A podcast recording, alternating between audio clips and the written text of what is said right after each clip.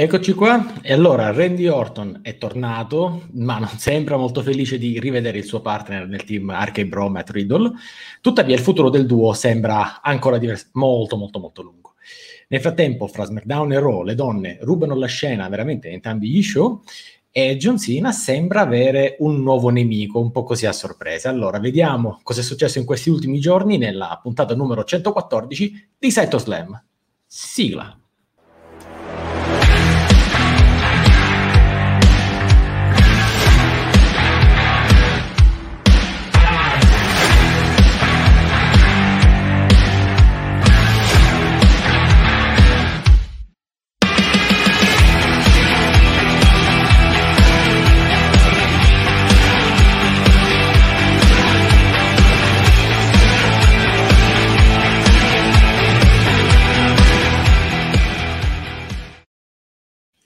E ben ritrovati tutti quanti qui, come sempre in conduzione, il vostro chairman Daniele Donzi, in compagnia, sì, purtroppo anche di lui, del nostro responsabile editoriale di worldwrestling.it, il nostro direttorissimo Marco Enzo Venturini. Ciao Marco, cosa stai facendo? Stavo facendo una presentazione un po' alla Week Rewind. Ciao Daniele, buon wrestling a tutti e bentornati su Psycho Slam, puntata 114. Ok, con noi, attenzione, oggi abbiamo da, penso, penso Milano Marittima, quello che ho capito. Abbiamo No. il Gose... No? Da dov'è? No, secondo, secondo me è ai tropici, è in mezzo a un tornado. Ah, allora è rimasto, è rimasto in Portogallo. Lì so che a Lisbona l'hanno chiamato il Trivela, da noi è più conosciuto come il Robin Gosens della Nomentana, il nostro Gabbo. Ciao Gabbo. Scusa, in Allegro, quale però. posto sei, onestamente? in un posto molto lontano, cioè Torvaianica, il litorale romano. Te l'avevo detto, più vicino io, guarda. eh. Eh, quindi- Allora, sai che quella maglietta non mi piace? No, Ti, ti- ti hanno arruolato il terzo Reich, no, vero? no, no, no, bianconera mi hanno arruolato con la Juventus, semmai. Ti piacerebbe, ti piacerebbe, ti piacerebbe. Allora, prima di addentrarci nel- nella puntata, intanto ringraziamo per i follow Fragilities. Grazie mille per essere con noi e buon pomeriggio al mio omonimo Daniele Dark06. Buon pomeriggio a te. Allora, Marco, in realtà questa settimana dovremmo partire con eh, un elefante nella stanza, cominciamo a mettere il proprio banner. Allora, il talk della settimana sono stati ovviamente i licenziamenti di NXT, ma per scelta, per scelta, perché sinceramente non mi andava di fare due, due puntate di fila parlando di licenziamenti, rilasci, sinceramente con quello che è successo a Bray Wyatt. Allora, in realtà, siccome sono licenziamenti di NXT, domani ore 19 Black and Gold Vibe ne parla Leonardo Lucarini, quindi ci sarà una buona parte di puntata dedicata al rilascio di Bronson Reed, Tyler, Tyler Russ e tutti gli altri. Noi oggi ci focalizziamo su altro, anzi lo diciamo fin da subito, oggi non va in onda il Big Red Machine, quindi seconda parte di Saito Slam incentrata sulla puntata di Raw. Detto questo, Non Marco. si scappa. Non si può scappare. Comunque noi la puntata, ora la cominciamo e la finiamo, ok? Con Monday Night Raw. Subito. Cominciamo- Ah, ok, no, pens- pensavo subito. No, Arrivederci a no. tutti, buon Ferragosto. sì, diciamo magari, magari no, no, no, assolutamente. Cominciamo con ehm, il, diciamo, rientro di, di Randy Orton, che ce l'aspettavamo tutti, o meglio, avremmo voluto un qualcosa di diverso, no? Però alla fine una vipera è sempre Eh. una vipera, capisci? Cioè, Eh, Randy Orton è io sempre Randy Orton. L'avrei fatto più in là. C'è un SummerSlam dietro l'angolo. Cioè io mi Però- aspettavo che la coppia reggesse Mhm. e quello che abbiamo visto avvenisse magari nel corso di un eventuale match di coppia a, a SummerSlam.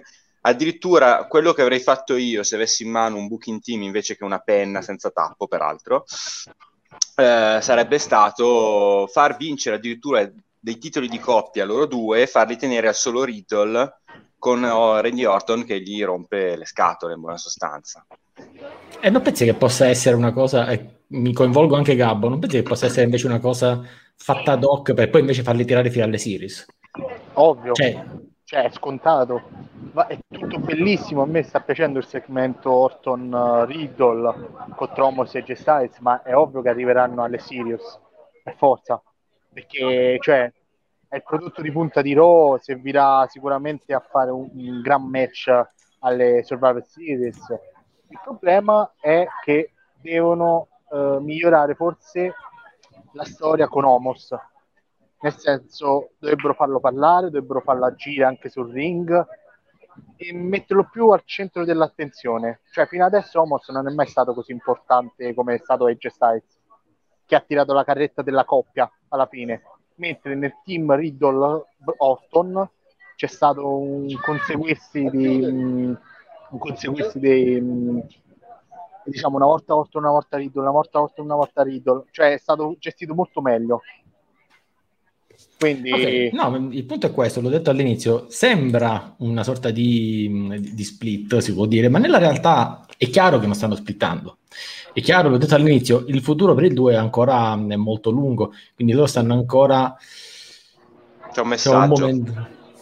Stiamo ancora momento... Chi è? Aspetta un attimo, adesso andiamo sui messaggi. No, che ti, che ti dà ragione. Chi è? È Paolo. Dice che non è uno split, esatto, bravo Paolo. Vedrete che si spiegherà che lo ha fatto per rinforzare Riddle e non abbassare la guardia. Riddle gliela rende e Orton apprezzerà. Secondo me vanno più verso, visto che adesso Randy Orton, e poi parleremo del finale, purtroppo in finale di puntata, ok?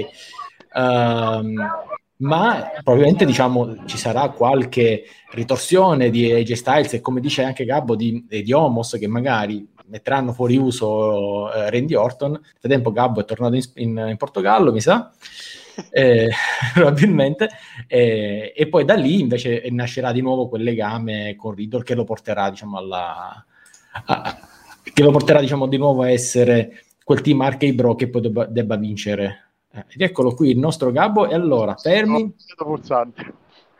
Ah, allora, dobbiamo introdurre un ospite. Però la, la, posizione è giusta adesso. In effetti adesso sì, Gabbo. Gabbo. Adesso sì, dai. Eh, elementare Watson. Allora, fermi, abbiamo con noi oggi un ospite speciale per noi perché chi conosce Saito Slam da, dall'inizio sa che è stato con noi per diverse puntate, ex editorialista di worldwrestling.it, giornalista sportivo, Alberto Neia. Ciao Alberto! Non ti sentiamo, devi attivare il microfono, in qualche modo non ti si sente. Ok, ora mi sentite? Assolutamente sì. Ciao ragazzi. Oh. Ciao, oh, bentornato, bentornato. Che, bello vederti a Saito Slam, veramente bello. Oh, detto questo, anzi, sei arrivato al momento giusto. Tu, eh, eh... un po' già sentendo eh, un po' di cose. Eh, tu come, come l'hai visto il ritorno di Randy Orton che magari ci, aspettasse, ci aspettava che potesse essere veramente il compagnone di Riddle, e invece può, archeo pure finale. Sì, a me è sembrato poi un po' un segmento non così serio, no? Ho visto stamattina Ro, e, è come se alla fine poi gli ha fatto anche un gesto d'affetto, quindi non mi è sembrato proprio un tradimento, cioè secondo me l'act continuerà ancora per un po', però insomma lo vedo come una cosa secondaria adesso, non mi sembra che su questa storia stiano puntando tantissimo per ora, poi magari si raggiungeranno i titoli la cosa si svilupperà diversamente. Eh, vediamo, perché noi quello che speriamo, io lo comincio a dire adesso, ma forse già l'ho detto da tempo, a SummerSlam i due devono vincere, per il mio pronostico è assolutamente per la vittoria del team Arcade Bro eh, dei titoli. Allora, leggiamo velocemente due messaggi e poi cominciamo con la puntata perché dobbiamo entrare nella Island of Relevancy di Roman Reigns tra un poco. Ci diceva Coba Kid, ne avrete parlato ampiamente? Sì, ne abbiamo parlato ampiamente. Se la WWE avesse licenziato Bray Wyatt ma non The Fiend, è stato un punto di discussione della settimana scorsa. Magari, la, alla fine il, il, riassunto della discussione della settimana scorsa è magari avessero fatto così. Purtroppo dubito. Il mio omonimo ci dice l'ultimo speciale su NXT per questo canale, ma anche no, dai, speriamo di no, speriamo che NXT continui, magari che evolva o che finalmente diventi quell'NXT Evolve di cui tanto si è parlato, insomma. Sempre il nostro omonimo ci dice, rendi un po' come Austin, attacca a tutti, anche se sono sì. amici. Sì, mediamente direi, direi proprio di sì. E allora togliamo il nostro elefantone nella stanza. Adesso voglio, voglio vederlo suonare la chitarra Vince McMahon. Vi devo fermare No, mi devo fermare. Io devo chiudere purtroppo. Non sono state neanche 10 minuti che sta cominciando a piovere, quindi devo scappare. Mi dispiace. Okay, trova rifugio, non ti mettere sotto il temporale che poi il fulmine ti prende. Cioè, no, no scappa, a... mettiti a riparo da qualche parte, poi magari rientri no, dopo. Tranquillo. Spero veramente di ritornare. No, Siamo qua. A Torno a casa, sì. Ci vediamo, spero di tornare. Ciao ragazzi. Torna a casa Gabbo, va bene. ok, allora. Le live agostane. Eh, bello delle live. Il bello di questo agosto è fantastico. Su, su Open Wrestling TV stiamo facendo delle live meravigliose. Tutto Qui bellissimo. sono 50 gradi, raga. Lo stai dicendo a me che vivo a Palermo quanti gradi ci sono? Vuoi proprio sapere? Cioè, sono... cioè, non... Il Ma perché Arturo Bandini? Perché Arturo Bandini? Vabbè. È il mio nickname. Vabbè. Ok. Ok. il bello, il bello delle live. Il bello delle live. Sai che. Arturo è un nome che a me non piace, eh, Albi. No? Vecchie questioni che conosciamo noi. Ok, io non voglio entrare in questa polemica, sappiatelo. Io invece vorrei... Ho capito adesso. Ho capito adesso. Se qualcuno ha capito ce lo scrive nei commenti, per favore. Eh, solo, Fate- solo Andrea Gus- solo Andrea Gussoni tra gli amici di Open Wrestling TV potrebbe aver capito, ma, Credo che non sia qui con noi che ha degli impegni, diciamo, ma editoriali poi as- as- diversi. asteniamoci da raccontare episodi di vita privata, Direi. incidenti quasi mortali subiti da uno dei tre che è in questa live in questo momento. Ok, io non credo di voler raccontare questa cosa in nessuna maniera. Purtroppo oggi, ragazzi, oggi dobbiamo andare veramente veloci perché abbiamo una parte di SmackDown e poi tutta la puntata di Raw, ragazzi, tutta la puntata. Senti, io comincerei da qua, da Salvate il soldato Finn Balor. Allora, lo hanno... Ah. adesso io, io parto con Alberto, attenzione, perché Alberto so che è un appassionato di SmackDown, è uno di quelli che Sì, nel tempo mi ha sempre detto il mio show preferito è SmackDown. È tuttora così. Io ti chiedo però una cosa, prima di entrare proprio nello specifico di Finn Balor, così proprio velocemente, ma sei sicuro che queste due puntate tra SmackDown e Raw lo show migliore sia stato SmackDown? Sì, per me sì. Cioè, continua a essere uno show migliore. Magari qualche passo falso, magari c'è qualche puntata un po' sottotono, però continua a essere lo show migliore, secondo me. È chiaro, ci sono delle puntate un po' interlocutorie, però se pensiamo alla puntata di due settimane fa, lo scambio di promo tra John Cena e Roman Reigns a distanza, l'arrivo di Baron Corbin, questo saper mischiare le carte in maniera semplice ma sempre efficace, secondo me è impareggiabile in questo momento, almeno all'interno della WWE. Raw non riesce minimamente a dare quella continuità narrativa dentro lo show. A me SmackDown piace, se vogliamo parlare del, del principe, del Fresh Prince of Balor, ho letto su World Wrestling, sì, ho apprezzato, molto, ho apprezzato molto il report. Secondo me mh, potrebbe anche essere un bene per lui non essere gettato subito in pasto alla scena titolata, anche perché non vedo come possa spodestare lui Roman Reigns. Quindi ci hanno fatto capire che lui è materiale da main event, però non adesso. Non e questo adesso. secondo me è positivo, perché comunque è ancora presto e soprattutto perché sono tornati a proporre, questa è la cosa che fa un po' paura, per quello immagino il, il titolo Salvate il soldato Finn Balor, sono tornati un po' a proporcelo come il, il ragazzo sorridente senza personalità, mentre a NXT comunque aveva sviluppato dei tratti un po' più cazzuti, se si può dire. Adesso Si può dire, com- si può dire, sì, ma no, più che altro perché è giusto, secondo me, presentarlo da face, perché comunque hanno voluto anche un po' sfruttare la magia del suo ritorno. E ha preso anche, cioè, ho visto che comunque il pubblico ha reagito positivamente, però eh, manca sempre un po' di caratterizzazione. Lui è il principe Finn Balor, voglio capire perché è il principe, perché lui è, perché lui è uno da temere. per- Ancora non ce l'hanno spiegato. E purtroppo rispetto al personaggio che portava NXT, questo è già un po' diverso e somiglia a quello che nel main roster due anni fa eh, non riusciva mai a, a trovare la sua dimensione. Però aspetterei, ci sta che non l'abbiano lanciato subito. Attenzione che c'è il Venturini con un dito minacciosissimo alzato. No, allora, eh, sono d'accordo con l'analisi al- di, di Alberto per il 90%. In realtà non mi sembra lo stesso Finn Balor sor- sorridente e basta di due anni fa, perché comunque il promo finale di SmackDown non è stato male. Però è una via di A mezzo, me- eh. Eh, Siamo lì, eh? Siamo mezzo. eh. d'accordo, siamo d'accordo, però se dobbiamo analizzare il solo Finn Balor di SmackDown, diciamo così, perché comunque a Raw è stato sfortunato perché comunque ha avuto una prima fase in cui stavano cercando di proporlo in maniera diversa, anche se di fatto non aveva fatto promo, però era un Finn Balor che ha già battuto Roman Reigns, lo ha già Sì. battuto a Raw. Eh, il personaggio è stato... Reigns? Sì, sì. No, e soprattutto, e soprattutto, correggetemi se sbaglio, a livello di storyline, lui la sua rivincita per il titolo universale l'ha già avuta in un Royal Rumble. L'ha, avu- l'ha avuta con Brock Lesnar. Cioè, quindi comunque... Sì, sì, no, non, non, non, è più quella, quella linea narrativa lì. Eh, però eh, a me sembra comunque che sia un personaggio diverso da NXT, perché comunque il team creativo è diverso, ma mi sembra anche un personaggio, grazie al cielo, diverso rispetto a quello che abbiamo già visto, quantomeno a SmackDown e probabilmente anche a Raw. Poi, chiaro, vediamo dove vanno a parare, vediamo se alla fine queste sfide a John Cena porteranno a qualcosa e anche comunque questo, questa colluttazione con, con i Samoani eh, avrà qualche seguito magari in autunno, però io non mi sento negativo sull'attuale situazione di Finn Balor. Io Sinceramente paura, no.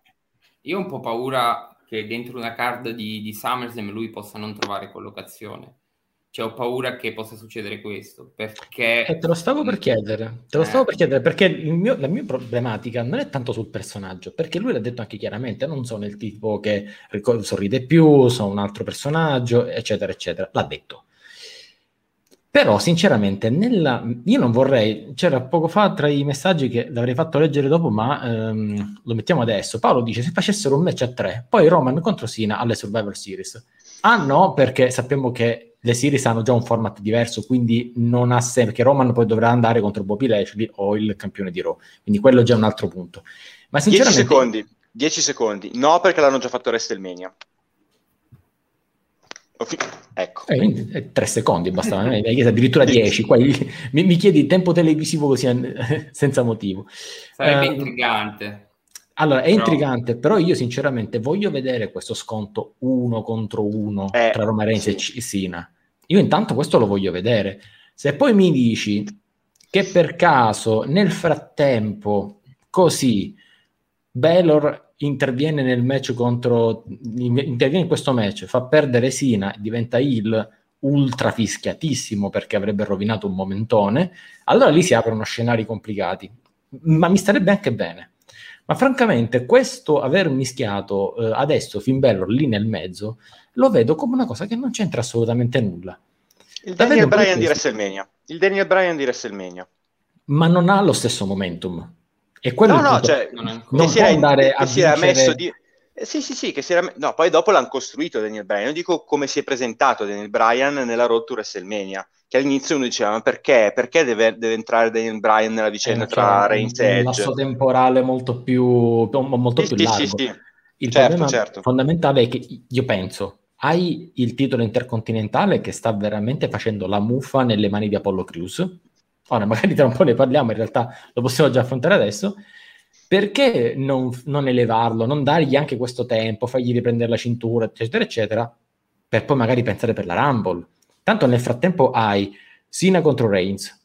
Probabilmente dopo questa um, SummerSlam ci sarà un, un, Seth Rollins caricatissimo che sarà il, il vero contendente poi alla, a, alla cintura. Nel mezzo c'è anche Big E. Quindi, francamente, io questa fretta di rovinare Finn Balor non ce la vedo. E la mia paura, per questo dico salvate il soldato Finn Balor, è che torni a essere l'underdog di cui non gliene frega niente a nessuno, almeno ai piani alti, che poi venga squasciato da Roman Reigns, che poi venga battuto da John Cena o altri.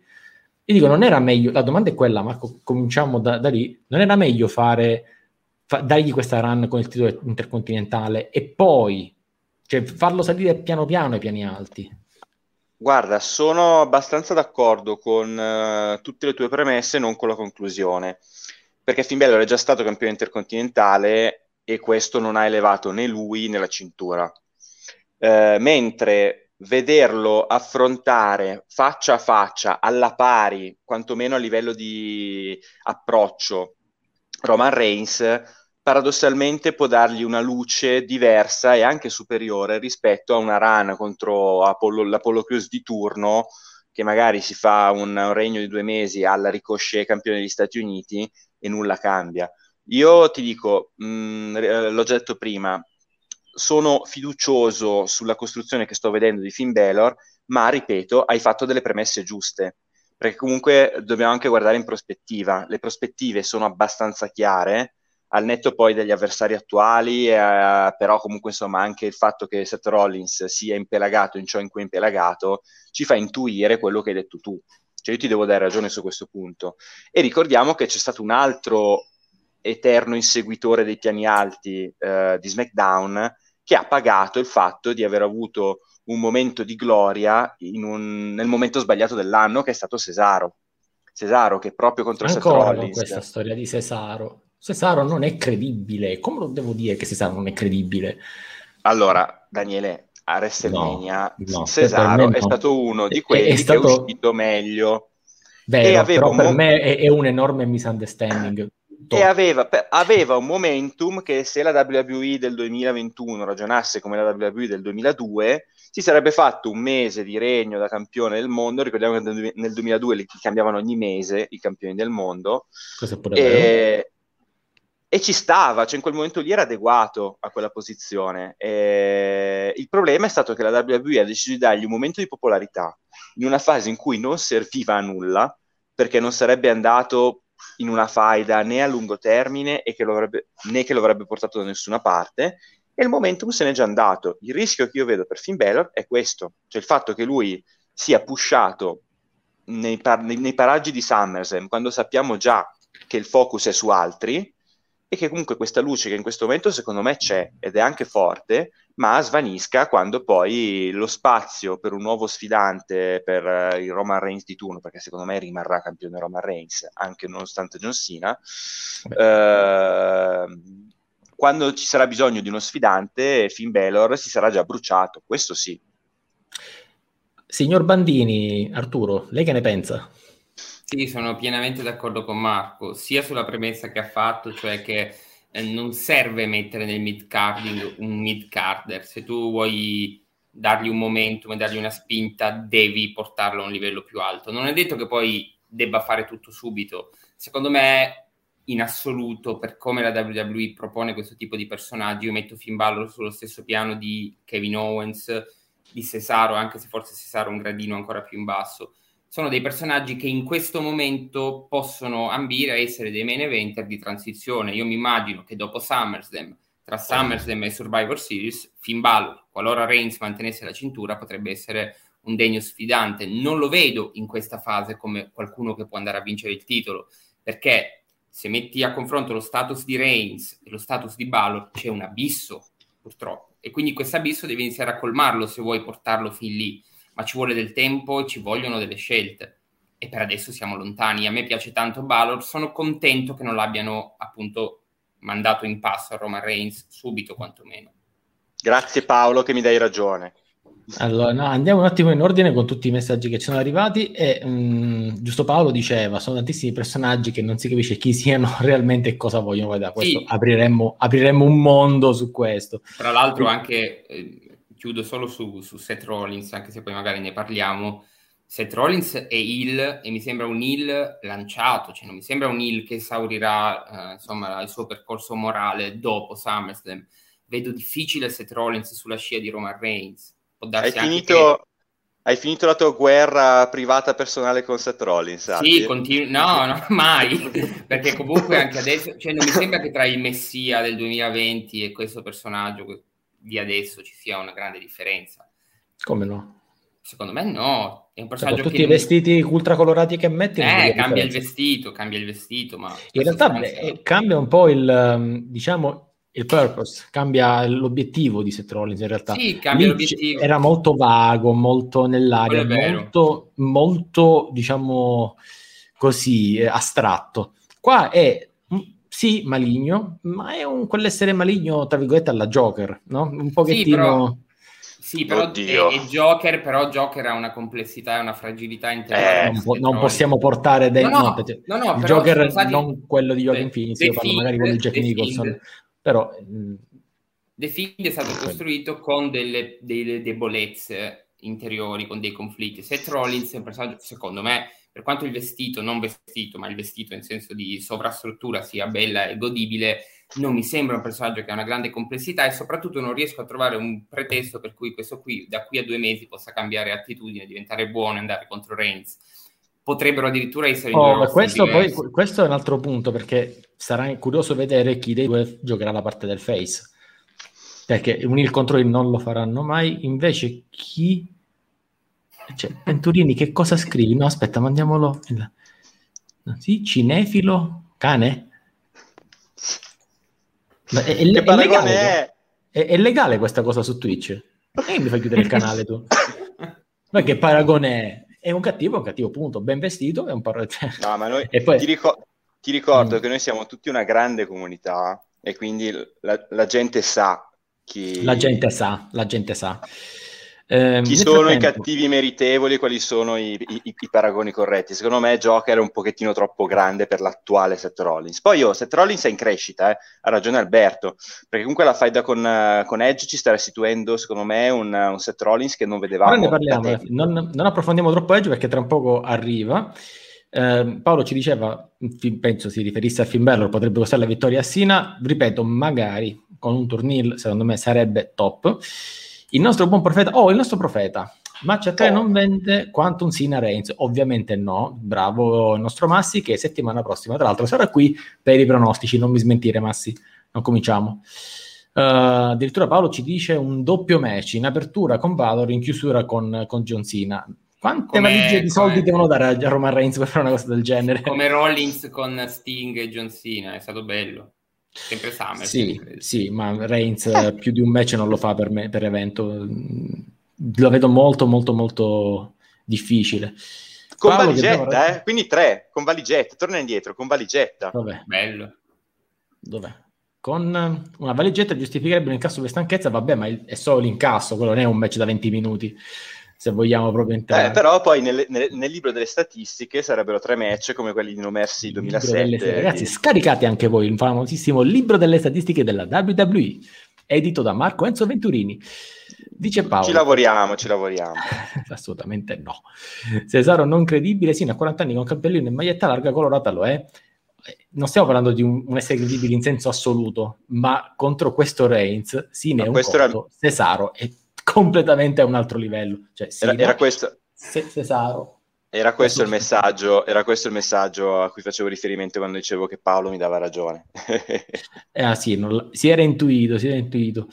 Vero, ma chi è che non ha un abisso con Roman? Beh, appunto, prendi John Cena. Part-timer, vabbè, questo poi è una polemica che abbiamo, abbiamo spesso. Il nostro profeta ci dice Rollins attuale è molto meglio del Messiah, decisamente, io concordo alla grande. Però ecco, non è ah, Joker. Ci però conferma. non è Joker. Non è Joker, va bene, ho capito, mamma mia quanto ti, ti fissi però. Uh, il nostro profeta ci dice che torna settimana prossima, quindi appuntino per la SNAI, settimana prossima tutti i pronostici del profeta. Penna in mano come il direttore.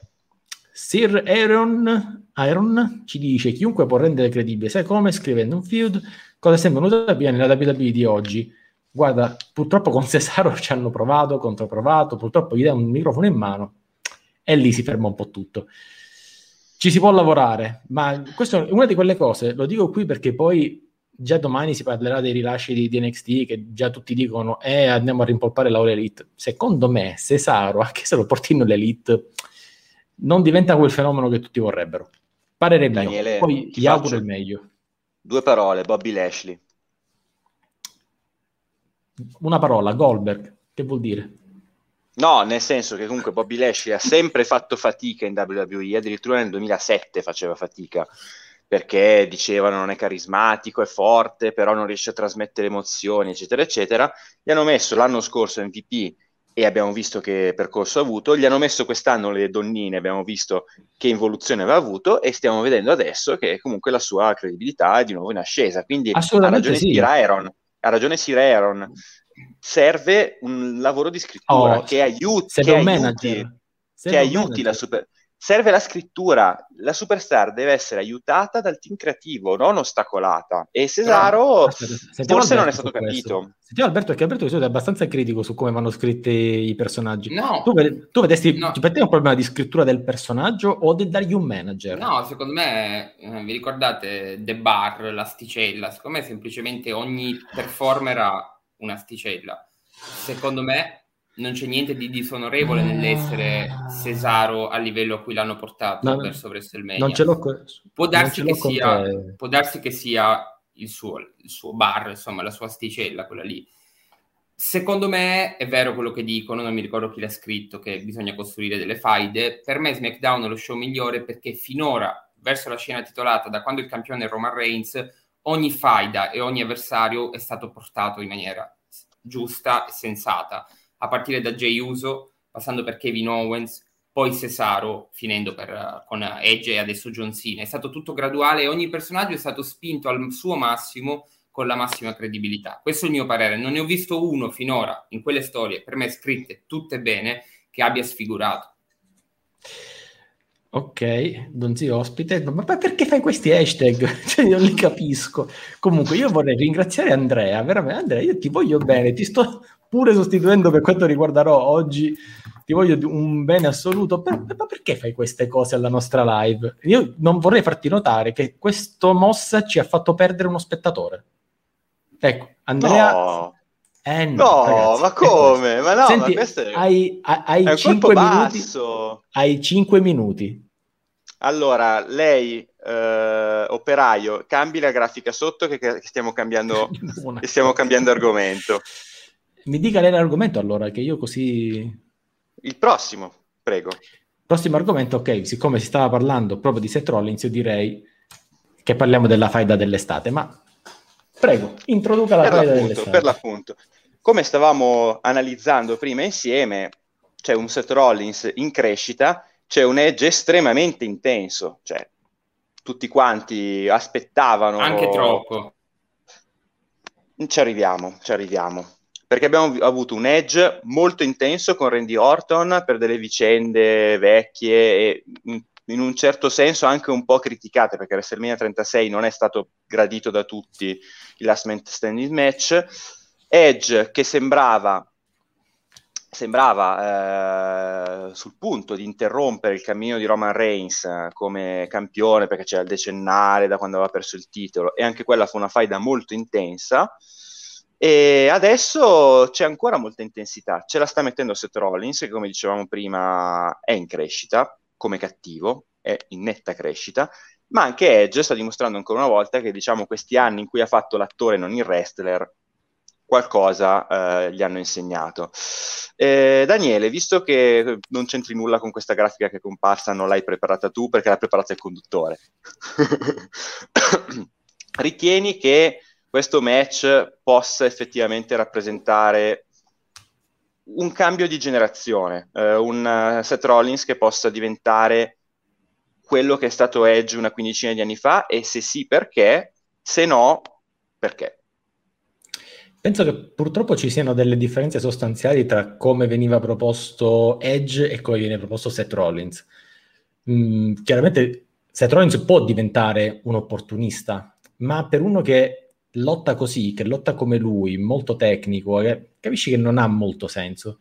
Quindi, mh, mm, siccome ho sentito molto, ho letto molto nei vari social del fatto che questo debba essere una sorta di passaggio del testimone, francamente non la vedo così, non, non li vedo così, così, simili da poter dire, ecco, questo è il... No, sì, francamente no. Tuttavia... Ti posso, sia... ti, po- ti, posso, ti posso dire che sono perfettamente d'accordo con quello che hai detto. Oggi mi stai stupendo su questa roba, guarda, veramente ho il, ho il cuore, poi sono emozionato. Io non ci vedo uh, nulla uh, in comune tra i due personaggi, anche per la caratterizzazione da cattivo che aveva Edge, che secondo me poco collima con quella di Seth no, Rollins. No, no, no non, non credo c'entrino molto. Mm, quello che invece pe- pe- credo sia giusto è che è una, uno scontro generazionale, la generazione di Edge contro la generazione di Seth Rollins. E ne penso che l'abbiano costruita benissimo perché entrambi arrivano molto credibili a questo match. Può vincere chiunque, chiunque dei due, ma se dobbiamo dare un senso anche alla continuità per il post match, eh, questo deve essere un match che serva a Rollins per acquisire uno status tale da poter andare a affrontare Roman Reigns. Devo dire che con tutte le cose brutte che diciamo della WWE sul, sul booking e sulla scrittura, questa è una di quelle cose che negli ultimi tempi hanno scritto meglio per me a mani basse la, la faida dell'estate in maniera allora. assoluta. Voglio fare una domanda a entrambi. La faccio prima a Alberto, che è l'ultimo ad essere intervenuto, però poi voglio sentire anche, anzi sei di qua, voglio sentire anche la tua risposta Daniele, perché questo è un mio cavallo di battaglia ed è una cosa su cui in passato qualche volta non siamo stati d'accordo, ovvero le faide delle leggende. io eh, trovo molto più sensata una faida di una leggenda contro una superstar attuale perché eh, serve in qualche modo a elevare la superstar attuale, a creare appunto lo scontro generazionale. Edge contro Seth Rollins fino a prima della Royal Rumble 2020 sembrava uno scontro da PlayStation e basta, o comunque da, da console, da videogioco. Adesso lo stiamo vedendo. Non ha molto più senso quando tornano gli Edge, i Goldberg, speriamo di no gli Undertaker, uh, i Triple H, che sicuramente qualcosa sul ring farà ancora, non ha molto più senso proporli contro le star di adesso, piuttosto che fare i Goldberg versus Undertaker. Prima Alberto, poi Daniele. Sì, sono d'accordo e come esempio porto quello di Goldberg contro Drew McIntyre di Royal Bravo. Rumble, che a me è piaciuto. Bravo perché per quanto non mi piaccia Goldberg, eh, né mi scaldi più di tanto perché non fa parte del mio background, quindi non conosco il vecchio Goldberg, per cui non vedo perché debba interessarmi al nuovo, però è servito a qualcosa, è servito ad elevare Drew McIntyre e mh, non ha affossato Goldberg, nel senso che poi Goldberg torna con lo stesso status, però in quel caso è stato, secondo me, perfettamente inserito. Sono d'accordo su Edge contro Rollins, la faida dell'estate, forse aspetterei un po', perché non mi ha scaldato più di tanto. È una cosa un po' soggettiva. Edge. Um, cioè ma perché c'è di mezzo su... Rollins? Perché c'è di mezzo Rollins? Ah, sì, no, ma io parlo di Edge in questo caso. Il, gi- mio giudizio su Edge è un po' diviso a metà, va su due binari. Da una parte apprezzo okay. incredibilmente il suo lavoro, in, il suo impegno, la sua dedizione. Mi ricorda un po' Chris Jericho che nel, durante la sua carriera ha cominciato a, reinve- a, reinventarsi a un certo punto. Questo Edge mi sembra che stia provando a sua volta, forse anche per orgoglio personale, a mostrarsi cresciuto, mostrarsi migliorato in tanti fondamentali, soprattutto appunto dal punto di vista del mix skills, della recitazione, eccetera. D'altra parte, la sensazione che ho è che questo nuovo personaggio che ha portato in tutte le faide in cui è stato non abbia mai scaldato veramente il pubblico. Non mi sembra che ci sia verso di lui un'attenzione così importante da definire la sua la faida dell'estate, come se fosse un Dopo... po' secondaria su questo punto dopo ti stuzzico su un altro argomento. Va bene, questo, stessa, è il mio pensiero. Questo è il mio stessa, pensiero. Domanda, stessa domanda per Daniele, ricordati che su, su, Edge e sullo status di Edge poi ho una domanda da farti. Daniele, sulle, okay. sul, sul ruolo delle fra, leggende. Tra due minuti scade il tuo tempo da conduttore, anche perché poi dobbiamo andare avanti con la puntata, che abbiamo la seconda parte tutta sul Monday Night Raw. Eh, chi, lo stabilisce che, chi lo stabilisce che tra due minuti scade? Stabilisco io a casa, a casa io. Ah, allora, ah, ah, ah. Oh no, ora tira fuori il tozzo il dittatore. Dove c'è? eh, vedi, vedi, io me lo conosco, io me lo so che fa queste cose. Come posso andare avanti? E anche, e anche... Il, chiaramente, chiaramente il. Va bene. Detto questo... Ricordiamoci, era Sasha e Face o il. Quella era, era la domanda. Quella era la domanda. Allora, la domanda invece è se, ehm, a, a, cosa, se serve di più ehm, il ritorno di una leggenda un, contro un wrestler attuale rispetto a contro un'altra leggenda. Io ti direi sì, funziona molto meglio quando lo fai andare contro un wrestler attuale con lo status, con lo scopo di farlo elevare a un altro status. Ed è quello che si spera succeda con, con Seth Rollins e quello che è successo, come giustamente il buon Bandini qui ricordava la, con uh, Goldberg contro McIntyre, è fondamentalmente quello che è successo dieci anni fa con Rock e Sina. Sostanzialmente certo. quello. Sostanzialmente quello. E allora dico, mi sta bene. Tuttavia è innegabile che in e, certi E cinque anni prima con Hogan e Rock prima in 5 anni prima con The Rock, ci sta i, quelli che possono essere dei passaggi di testimone, è chiaro. Considera che eh, Sina no, contro Reigns... 10 dieci anni prima. Sina... Vabbè, comunque prima. Ehm, Sina contro Reigns teoricamente già l'hanno fatto. E John Cena stesso disse, non è, cioè non è un passaggio della torcia, lui la torcia se l'è presa, proprio, già proprio dandogli un... Eh, l'ha incoronato futuro della WWE ancora prima che fosse il, il Tribal Chief. Quindi mi sta bene questo. Però è chiaro che se tu vai in dei contesti dove gli show sono forse anche avulsi dalle storyline, perché questo concetto tu lo inserisci in delle storyline. E adesso hai Seth Rollins che deve levarsi di status, fai tutto un percorso, poi a un certo momento te lo ritrovi un valido contendente. Quando fai uno show come Crown Jewel, come Super eh. Showdown, così, che è completamente avulso, ha voglia a fare tutti i match titolari, eh. è però completamente fa, delle storyline. Lì un Goldberg contro Triple H lo puoi Daniele, anche fare. Non è avulso, perché se poi metti in palio i titoli e i titoli cambiano di mano, poi comunque insomma crea una continuità. C'è stata sì, tutta la... la c'è stata una... C'è stata una... Seth Rollins, capito? Cioè ci metti... Eh, ci però metti ci metti un Goldberg versus The Fiend. Mannaggia. Ma quello... No, no, attenzione, attenzione. Quello è un match di una leggenda contro un wrestler attuale scritto male, perché poi è uscito Goldberg vincitore. Se tu mi dici tra due leggende, tipo Triple H Undertaker, quello è un match avulso da tutte le storyline sì. che piazzi sì. là. Hanno fatto anche un Triple H contro John Cena, The Battle of Fort Supremacy. Anche quello sì, era completamente avulso dalle... Hanno anche tirato fuori Shawn Michaels dal ritiro per dire, vedi il potere dei soldi e poi la gente dice hanno, che non è tutto business. Hanno, hanno fatto Team Hogan versus Team Flair per quello, però comunque insomma vedo che siamo tutti d'accordo sul fatto che anche a livello di business probabilmente conviene utilizzarlo in questo modo le leggende. Io mi aggancio e mi prendo gli ultimi due minuti, un, l'ultimo minuto e mezzo, così facciamo quattro e un quarto, eh, per fare ad Alberto la domanda che volevo fare, che sostanzialmente già avevo in mente, ma che aggancio a un commento di Paolo quando dice, eh, quando dice per me Edge sta purtroppo dimostrando di non essere più in grado di fare grandi match invece io la, la devio un po' ha De- fatto devio... il greatest wrestling match ever fatto... contro Randy Orton come non riesce a farlo? Che, eh. la stessa w... che la stessa WWE non ha considerato neanche il miglior match del 2021 o del 2020 anzi ah, no però quando ha fatto la classifica di fine anno. No, allora, più che non essere più in grado di fare grandi match, vabbè, comunque sono stato fermo tanti anni, all'età che ha, ma non è questo il punto. Eh, la domanda che faccio a Alberto è, questo Edge dà l'impressione di essere in grado di vincere una faida? Perché lui si sta presentando e viene comunque presentato come una leggenda, un Hall of Famer, un pluricampione del mondo, eh, una minaccia per tutti, però di fatto sta continuando alla fine, risultati alla ma- almanacchi alla mano, sta continuando a perdere.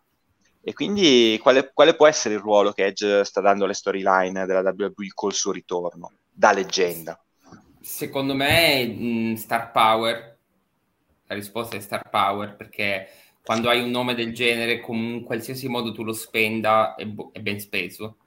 E, ehm, e, qualsiasi cosa lui faccia la eleva perché è Edge. Poi, come dicevo prima, è molto apprezzabile il fatto che lui, in, pur essendo leggenda, pur essendo identificato come leggenda, pur avendo tutti i problemi fisici che ha avuto, si spenda in quel modo. Secondo me il problema è un po' lì. Cioè, lui ci sta mostrando una versione di sé che forse non è neanche necessaria. Fa questi match lunghissimi, anche quello con Reigns non mi è piaciuto così tanto perché è stato estremamente lungo, come se lui volesse dimostrare qualcosa, il che è apprezzabilissimo da tutti i punti di vista. Però è come se non avesse ancora fatto breccia il ritorno di Edge. A Metterei in evidenza... Pop... È così, è così.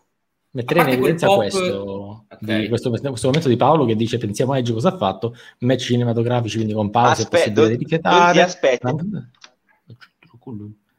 Non si... Oh. Scusa, eh, era soltanto per aiutare nel tuo allora, ruolo, allora ah, no, adesso io ne, approfitto, saluto Marius The One, che è un mio amico eh. e fan che mi saluta. Io a questo punto prendo il biglietto, Ciao, te lo passo, così torni a condurre tu. Ok, allora intanto continuiamo. No, finisco solo su, su, quello che dice Paolo. Non sono d'accordo che fatto che lui resti all'angolo a riposare o che abbia bisogno di Daniel Bryan non è un problema da quando è un problema questa cosa qui? È Edge, cacchio, cioè non serve che faccia, che abbia un'intensità da, da, da 25enne. Eh, se lo introducono sempre come 11 sì. time world champion, poi alla fine parlano da solo. Esatto, cose, no? esatto. Sì, ma non, ha, non, c'è bisogno che Edge ti, ti, offra la prestazione che ti offre Finn Balor, perché è Edge. Appunto dico certo. che per me basta la metà di quello che sta facendo, ma cercando nella scrittura del suo personaggio, in modo in cui viene proposto, non riesce a fare breccia, secondo me. È come se, ok, il pubblico è interessato a quello che accade a Edge, ma non è l'evento in questo momento. E da quando è tornato, secondo me, non lo è mai stato. A parte quel pop incredibile che ha avuto quando è tornato nel Royal Rumble match, non ho mai visto Enorme. nei suoi confronti un'attenzione. Io parlo di, sia di pubblico live, è chiaro che poi non abbiamo un riscontro su, facile da, da ottenere sulle vendite, sull'attenzione che lui catalizza, però a me non sembra che in questo momento Edge sia l'evento, che sia il main event. A me un po' dispiace perché secondo me c'è del potenziale e per l'impegno che lui sta mettendo nel modo in cui si propone, per me magari potrebbe ambire a, a uno step in più. Potrebbe, ma anche 46 anni, quindi difficile, 47, adesso non so quanti. Sì, ma non li, per me non li dimostra. Per me, molto... per me, dal punto di vista mm-hmm. atletico è... Ne può fare pochi, non può fare match ogni settimana, può fare soltanto i, qualche pay per view, qualche Big Four, magari in maniera un po' più spinta, ma restiamo su poche date annuali. Però, però Daniele, scusami, rispetto alle leggende tornate negli ultimi anni, mettiamoli a confronto, adesso a livello anagrafico siamo lì. Cartengoli in che condizioni era? Di gran lunga inferiori. Goldberg, gran lunga inferiori. Undertaker, l'ultimo Undertaker, condizioni di gran lunga pessime, inferiori. Secondo pessime. me Edge è in ottime condizioni. Ah, come confronto sì, sì, sì, sì, ma sì. in termini relativi è assolutamente può, sì. Può fare un senza se, senza ma proprio. Poi che lui resti all'angolo, a me questo è un tipo di, di, di concetto che mi stai, lascia un po' il tempo che trova, che lui resti all'angolo per uh, un quarto d'ora non è un problema. No, ma poi in un Rumble match è chiaro che non, hai, non puoi sempre essere nel mezzo dell'azione, quindi sta Tor- bene. Torno, torno, a quello che dicevamo prima e dico per esempio che Cortangle non è stato aiutato a livello di scrittura. Perché comunque sì, indipendentemente là proprio cose... è stato fatto proprio tutto quello che si poteva fare per sbagliare, proprio assolutamente, assolutamente sbagliare, ma totalmente. Um, e tra l'altro, ecco, Daniele ci dice: La sfortuna di Edge è che nel suo ritorno è arrivata una pandemia, come se fosse successo nel 2012 con Siena vs Rock. Il Assolutamente. È stato eh, eh, purtroppo questa è sfortuna e non c'è WWE colpa della WWE che tenga. No, eh... che... Ma ci sono tanti, fare... tanti, ci sono tanti esempi. Cioè, io avrei voluto vedere, per esempio, il povero Drew McIntyre che tipo di regno ave- avrebbe avuto nel momento in cui fosse diventato campione dopo quella Royal Rumble, dopo aver mh, essere stato comunque il primo a mettere in difficoltà uh, Lesnar in quel modo lì se ci fosse stato il pubblico. Perché io ho paura, che, ho paura che passerà la storia comunque come allora. un campione dominante ma dimenticabile. Ragazzi, io direi di concludere la parte relativa a SmackDown, anche perché tra 10 minuti passiamo tutto su Monday Night Raw, che yes. la puntata di Raw, diciamo, secondo me è stata discreta, eh? ora ne parliamo. Parliamo del lato bello di SmackDown, ma letteralmente è bello. Mm. Allora, Bianca contro Sasha, si poteva fare di meglio e soprattutto, che fine ha fatto Tony Storm? Ora, comincio da Marco e poi anche Alberto. Allora, siccome, anzi, comincio da Alberto, perché Alberto dice, no, no, ma SmackDown è scritto bene. Ora tu mi devi dire che è scritto bene il match con, tra um, Bianca e Zelina Vega e l'interferenza di, eh, di Sasha che non porta alla sconfitta di Bianca. Sì, mm, è un po' raffazzonato, un po' frettoloso. Io quando ti parlo di show bello, parlo de, insomma dell'insieme e poi soprattutto ti faccio, cioè prendo un arco temporale lungo. È chiaro che alcune scelte siano un po' discutibili, per esempio questa a cui fai riferimento tu su Sasha e Bianca, però è un match che io voglio vedere, l'incastro è giusto, il tempo del ritorno è giusto, a me interessa, mi sembra che i ruoli siano abbastanza definiti e anche sulla divisione femminile, secondo me, SmackDown eh, avanti anni luce, pur avendo un roster risicatissimo, comunque Zelina Vega è stata inserita in maniera discreta, se vogliamo. Cioè ti piace? Cioè, non ha vinto un match, è praticamente la jobber di lusso. Cioè, fa quello piace... che deve, fa quello che deve. Alla fine lei nei main roster non aveva alcuna storia da lottatrice, non aveva mai lottato, per cui non è che dici ok, prima era Charlotte Flair e adesso è un jobber. Non ha mai non ha una storia da, da wrestler. Ah, però dico, se la fanno andare perché alla fine era stata rilasciata per quel discorso di Twitch e via dicendo, la richiami, ma dico uno almeno il match di debutto faglielo vincere. Sì, quello è stato strano effettivamente, cioè il match di debutto è stato strano. Quando va per il, nel match titolato contro Bianca Belair mi aspetto che perda senza, senza appello. Dopodiché, magari anche, sì, questo, magari anche, in questo, caso la sua figura, così come prima ipotizzavamo su Balor, sarà una figura magari centrale nelle dinamiche di questo match tra Sasha e Bianca. Magari ci sarà un'interferenza, magari verrà allungato un po', un po il brodo. Eh, però dico, a questo punto però neanche un minimo di ricambio, perché Bianca contro no, Sasha... Ricambio, ma io mi aspetto, mi aspetto dopo Bianca contro Sasha. Io non so ragazzi adesso precisamente, ma mi aspetto uno shake up dopo, dopo SummerSlam. Eh no, il draft mi pare che si parla di ottobre, quindi sì, è di- difficile che si faccia poco prima. Probabilmente ci sarà qualche trade, qualche passaggino. Sì, magari. abbiamo già visto Baron Corbin uh, passare di là come ospite. Ora, ora, ora, oggi parliamo di Baron Corbin. Miglior personaggio dei due roster. Ora, ora ne parliamo tra un pochettino. Grande Albi! Ora ne, ne, parliamo subito perché diciamo, la puntata di Raw praticamente diciamo, ha avuto questo come, come, punto più alto, si può dire. Um, no, però chiedo anche questo. Hanno fatto debuttare Tegan Knox, Shotzi Blackheart, è arrivata anche Tony Storm, ma non ne aveva più senso a questo punto dare un ricambio, cioè anticipare un attimo la mossa, perché è come se il piano per SummerSlam l'avessero costruito alla fine. Per questo vi dico che ultimamente non mi ha convinto, non mi hanno convinto alcune cose di, di SmackDown, tra l'altro con un Monday Nitro che ha fatto una puntata, ora tra un poco lo vedremo, abbastanza solida. Daniele, non è la prima volta, cioè io ho l'impressione che tutti gli anni la, WWE stia facendo fatica a preparare SummerSlam non, è, non c'è pandemia che tenga, non è quello il problema, perché già nel 2019 la famosa vicenda degli attentati a Roman Reigns, che doveva essere Daniel Bryan, forse sì, forse no, Samoa Joe, Eric Rowan, alla fine sono arrivati a SummerSlam e Roman Reigns non ha fatto un match, da quanto sono stati confusionari non so se sia il periodo dell'anno, non so se sia appunto magari non so, qualcuno che va in ferie. E no, in, in, linea di, in, linea di, principio Però... lo dico perché, ma lo dicevo in realtà su tutto SmackDown, perché da una parte hai un contratto 24/7 che è il primo che se lo prende lo firma è, il suo, completamente illegale. Poi hai questa costruzione di questo angle di oggi tra Bianca e Sasha e Zelina che non, mi, che non convince. Sasha come personaggio convince tantissimo la costruzione di questa puntata non tanto. Sostanzialmente SmackDown ha fatto benissimo sempre, la butto lì per tre ore perché si vocifera il fatto che debba andare a tre ore. Io mi aspetterei qualcosa di più. No, per, me, di no. per, me, per, me, lo faranno per, un, per una semplice ragione: tre ore significa incremento del 50% nella raccolta pubblicitaria.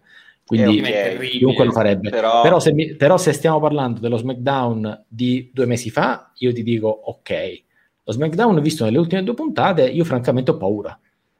Cioè, spero di no.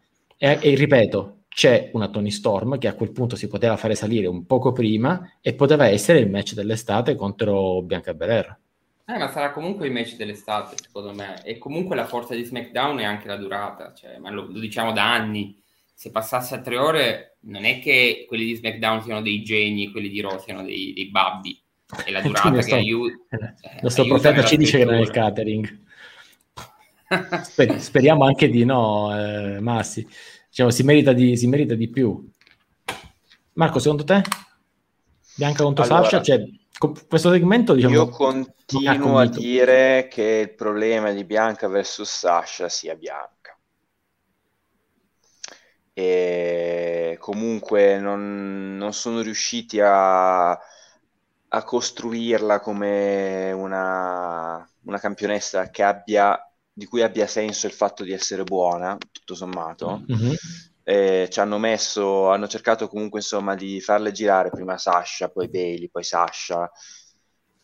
Non, non va. Non va perché secondo me anche per, per, esperienza sua, per mimica facciale, anche forse probabilmente per stile di lotta, mi verrebbe da dire, Bianca Belair deve essere cattiva. Punto. Mm, tu dici? Io cioè, una che, che, tende a essere sempre sorridente, che tende a praticamente essere l'esempio per le bambine. Tu la Ma questo è, perso- è, il persona- è, è, il personaggio che le hanno dato a- nel main roster. Sì, come era prima Bailey. No, non, non, non, non funziona. Cioè, nel senso, poverina, lei si applica lei si applica, ah, no, no. Eh, per, per, esempio, cioè, lei si applica e secondo me eh, anche lì eh, il fatto di essere, sta- di essere arrivata a WrestleMania così emozionata ha in qualche modo creato un trend, un, uno standard che però secondo me si sposa male con, uh, con le potenzialità per l'appunto di, di Bianca Belair. Uh, io credo che in questo momento per motivi anche un po' di equilibrio all'interno dei roster, a SmackDown ci sia bisogno di avere una campionessa femminile buona, perché non puoi avere solo cattivi dominanti, e, e manca la persona giusta in questo momento. Stanno cercando di dare un ruolo del genere a Bianca Belair, che vuoi per disabitudine alla, all'upper card femminile del main roster, vuoi per caratteristiche sue, non è la persona giusta, secondo me. Io aspetto ancora Tony Storm, per me è il total package, quindi c'ha tutto. Eh, non vedo l'ora che faccia lei il suo debutto. Per il resto io direi che SmackDown le parti interessanti erano queste. In realtà mi ero segnato anche un Big E che finalmente si comincia a fare vedere con la valigetta, ma francamente C'è è ancora tempo. troppo presto. È francamente ancora troppo presto per cominciare a parlarne.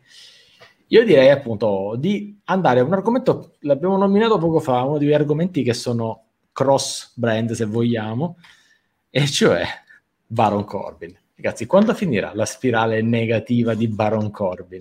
Di Barbon Corbin. Di Barbon Corbin. Ragazzi, penso che sia il, vero, se una fede dell'estate non è Edge contro Seth Rollins è questa. Cioè, perché sta attirando così tante attenzioni. Ba- Barbon Corbin tanto... contro la vita? Ma praticamente sì, cioè, a parte gli, dategli una camicia nuova, quella che, quella che ha tipo cioè, da 5 settimane, sempre con la macchia di succo, che poi se l'è fatta subito, cioè come che appena la metti no, la fai. Cioè. Si è spostata come la gobba di Igor. Questi sono dettagli e piccolezze. Però dai, ditemi la vostra. Come la... Cominciamo da, da Marco, poi anche Alberto. No, io il voglio personaggio Alberto perché lo sai che Alberto, io Corbin Alberto. sono pericolosissimo. Eh, Vabbè, allora no, niente, tutto, tutto, ciò che sta, facendo, che sta facendo Corbin a me fa impazzire, ma non da ora, perché comunque anche quando era, cioè sin da quando è Constable, che comunque era urticante, era fastidioso, io adoravo il suo modo di lavorare, perché era fastidioso, era quello che doveva fare. Poi la WWE ha esagerato perché c'è stata una fase in cui praticamente tu, cioè, era, era, in faida con tutti i buoni di Raw, c'era, c'era solo lui con, con, con, Rollins, con Reigns, con Angle, cioè, erano tutti contro Corbin o Corbin contro tutti. Per con Balor anche. Con, Be- Finn, con Finn Balor e così via. Però, mm, allora, ehm, Alberto uh, come gli, gli, antichi fan di World Wrestling sanno, aveva una rubrica che si chiamava, dillo tu, la tua primissima rubrica, che prendeva il nome da Baron Corbin, no? No, è vero, End of Days, giusto? End of Days. Beh, ma io... cioè lui, lui, è, lui è fan, era fan già del Lone Wolf. Del calvellone del Calvellone, che io non capivo, era un personaggio che non mi diceva nulla, non, non mi ha mai trasmesso nulla. Mentre secondo me il, uh, il Baron Corbin dalla faida con Angle che ha avuto il problema del finale, ha avuto il problema dell'epilogo, perché quella faida secondo me era molto, è bravissimo, Daniele, Daniele Dark 06 che ci ricorda che se Raw andava male era colpa di Corbin, erano tutti contro Corbin. Però lui ha, ha fatto un lavoro magistrale, ha dimostrato al netto forse delle difficoltà iniziali che ha avuto nel suo primo impatto anche lui con, uh, col main roster, che ricordiamo è arrivato da già vincitore dell'Andre Giant Memorial Battle Royale perché l'ha vinta prima di passare al main roster il giorno prima, la settimana prima, eh, però questo è un professionista che sa fare il suo lavoro, quindi io sarei addirittura curioso, secondo me non succede, l'ho già detto in passato, sarei addirittura curioso di vederlo da face se questa faida lo conduce a diventare face, secondo me no, secondo me ci sta trollando tutti e alla fine... Io la butto lì perché poi... Come... La cosa, fi- la, la cosa chiedo, finirà... Chiedo ad Alberto questo trademark Happy Corbin dove ci porta. no, no, comunque anch'io sono d'accordo con Marco, nel senso che anch'io ho un po' la suggestione che questo possa portarlo a diventare buono, però in realtà sta già mostrando dei segni di, di squilibrio perché fa un po' la vittima, poi però fa lo stronzo. Eh, Quindi, no, eh, eh, secondo me resta però, cattivo. Gianmarco Diomedi.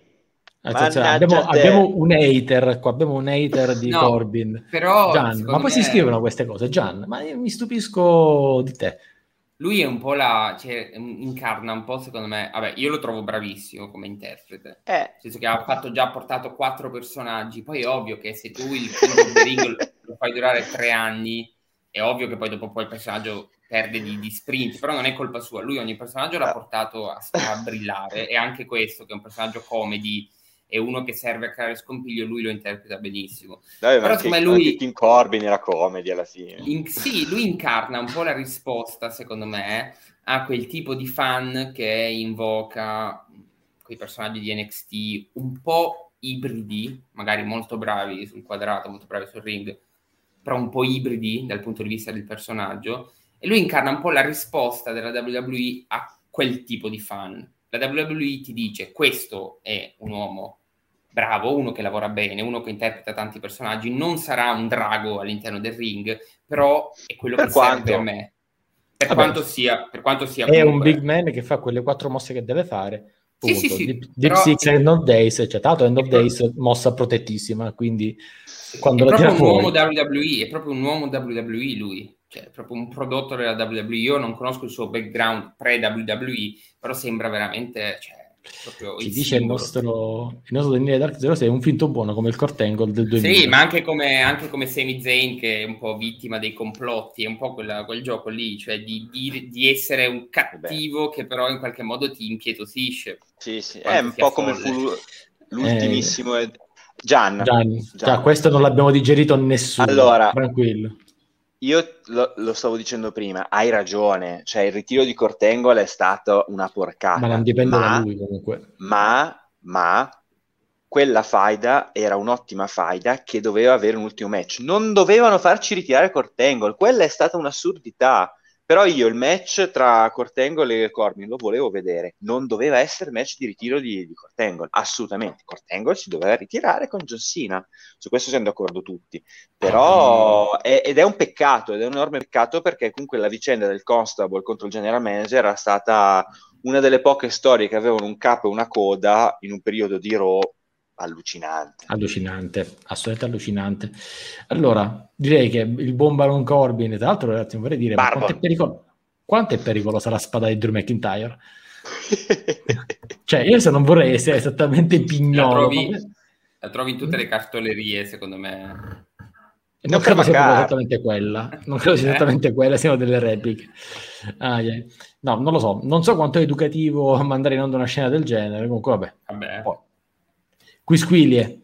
Passiamo invece sono, un po', sono un po' creativi su una storia un po' inutile. Sono un po' è, sempre, è sempre il solito concetto del buono che tu stesso comunque dici, Daniele, che comunque la WWE su queste cose non si fa particolari scrupoli, che se il cattivo è cattivo, no. il buono può fare quello che gli pare. Il buono è, ma questa è la logica americana, il buono per punire il cattivo può diventare più cattivo di lui, è giustificatissimo. Eh mai capita appieno questa, questa, logica, ma è così. Aspetta, abbiamo sempre il nostro Gian che ci dice: Vabbè, Menzo, sai come la penso ormai, non lo odio, ma mi annoia. Penso che il momento in cui mi interessa di più è, è adesso perché è comedy. E questo dimostra la potenza di Barbon Corbin, che è riuscito a convincere Gianmarco Diomedi. Però io avevo sì. visto una, un angle che mi era piaciuto, poi l'hanno mollato lì. Peccato. Eh? No, no, no, no, eh? Una scena backstage. Dicevamo, allora, no, no, battute così, no, no. Parliamo del, del, del buon Paracarion no. qui. No, no, aspetta, ti dico solo un'ultima cosa, se posso. Sì, sì, vai, vai, sei dittatore. No, a me so, non sono io dittatore, sei tu che fai le battute. Io so, sono un po' deviato, eh, perché mi interessano cose che poi non interessano a nessuno in realtà. Però a me era piaciuto quel segmento tra eh, Baron Corbin e Kevin Owens, in cui Kevin Owens gli dà, gli dà dei soldi quasi impietosendosi per lui. Cioè, mi, mi, piacerebbe che portassero avanti un tipo di storia del genere, cioè che magari sì. avvicinassero i due. Non succederà sicuramente, perché eh, poi l'hanno però... mollato lì. No, poi però mi è piaciuto, perché comunque è una storia semplice, banale, che però può influenzare anche chi sta attorno a lui. Tipo un Kevin Owens che di solito è diffidente, uno che sta per i fatti suoi, magari può... Cioè, sono comunque le storie che portano avanti gli atleti che non sono attorno a un titolo Molto Bravissimo. interessante quello che succede a Corbin, scusatemi, tu hai detto Apollo Crews prima e ci può stare, adesso è un po' in stand-by, ma Sheamus col titolo degli Stati Uniti. Ora ne parliamo, infatti tra un, tra un attimo no, ne parliamo perché seguiamo chiudo, tutta la scaletta di Raw, sì. Chiudo quello che stava dicendo Alberto perché sono perfettamente d'accordo. Lo stato di salute di un roster si vede non tanto da chi è il, il campione del mondo e qual è la faida principale, ma quali sono le fasi secondarie. Perché tu devi riempire due, nel caso di Raw, tre ore, ed è chiaro che se tu hai un, un act come quello di Barbon Corbin che ti porta via 20 minuti, mezz'ora tutte le puntate, che comunque intrattiene, come diceva Gian. Non lo ha convinto, ma lo intrattiene. Ed è importantissimo, perché è tu devi riempire due ore. Perché, perché o, fin, o quando, fin, quando, ci chiediamo cosa succede la settimana prossima e ci colleghiamo per vedere che cosa fa Barbon Corbin, Marco, hanno vinto loro. È un po' sempre, senza essere per forza teorici e noiosi, però è un po' sempre quella cioè la base della sceneggiatura, un personaggio deve volere qualcosa e deve volerla ottenere. Nel suo caso, certo lui sta fingendo di essere una, un poveraccio, magari lo è davvero, non si capisce bene, un, è un po' ambigua, però ha un obiettivo e quindi questo rende il suo personaggio vivo. Se non hai un obiettivo sei intercambiabile. Oh, che, è il motivo, che è il motivo per cui dicevo poco fa che il Messiah dell'anno scorso non si capiva qual era questo Greater Good. Insomma, è rimasto ecco. un pochettino a- aleatorio. Tutto qua. Andiamo al nostro Paracarrion, che finalmente oh. Oh, riesce a prendersi questa beata rivincita contro Jeff Hardy nel match più noioso della storia che non ho sopportato in nessuna maniera. Un match eh, che non mi ha detto niente, invece in cui pure lo splash di, di, di, di, Jeff Hardy mi è sembrato così scolastico. Ho detto, detto, sai che c'è? Ok, anche qua un'ennesima transizione. A questo punto mi viene da pensare, gli hanno dato, tra virgolette, l'esempio, ok, Carrion Cross, tu se vieni da NXT, quindi non conti nulla, ti facciamo sconfiggere così con i piedi sulla corda da parte di, di Jeff Hardy, tutto quello che vuoi, però adesso torni, prima sconfigge Lee, poi in realtà Lee pareggia. Adesso, oggi per come ce l'hanno raccontato, che lui è duro e che quindi adesso è infermabile. Hai polli nelle mani. Hai polli nelle mani. No, ma se senti il commento di Rose, se senti il commento americano, cioè te l'hanno proposto come uno che adesso non ha più paura di niente, uno che veramente relentless, proprio aggressivo. Eh, però cioè, il segmento di oggi è veramente un match catastrofico, domanda molto veloce e secca, dove andiamo con Paracarrion e soprattutto Jeff Hardy che ha provato anche questa settimana a fare il cheating perché si è alzato i mutandoni di, di Jeff Hardy. Ma niente niente lo tornano il. Prima Marco, poi Alberto.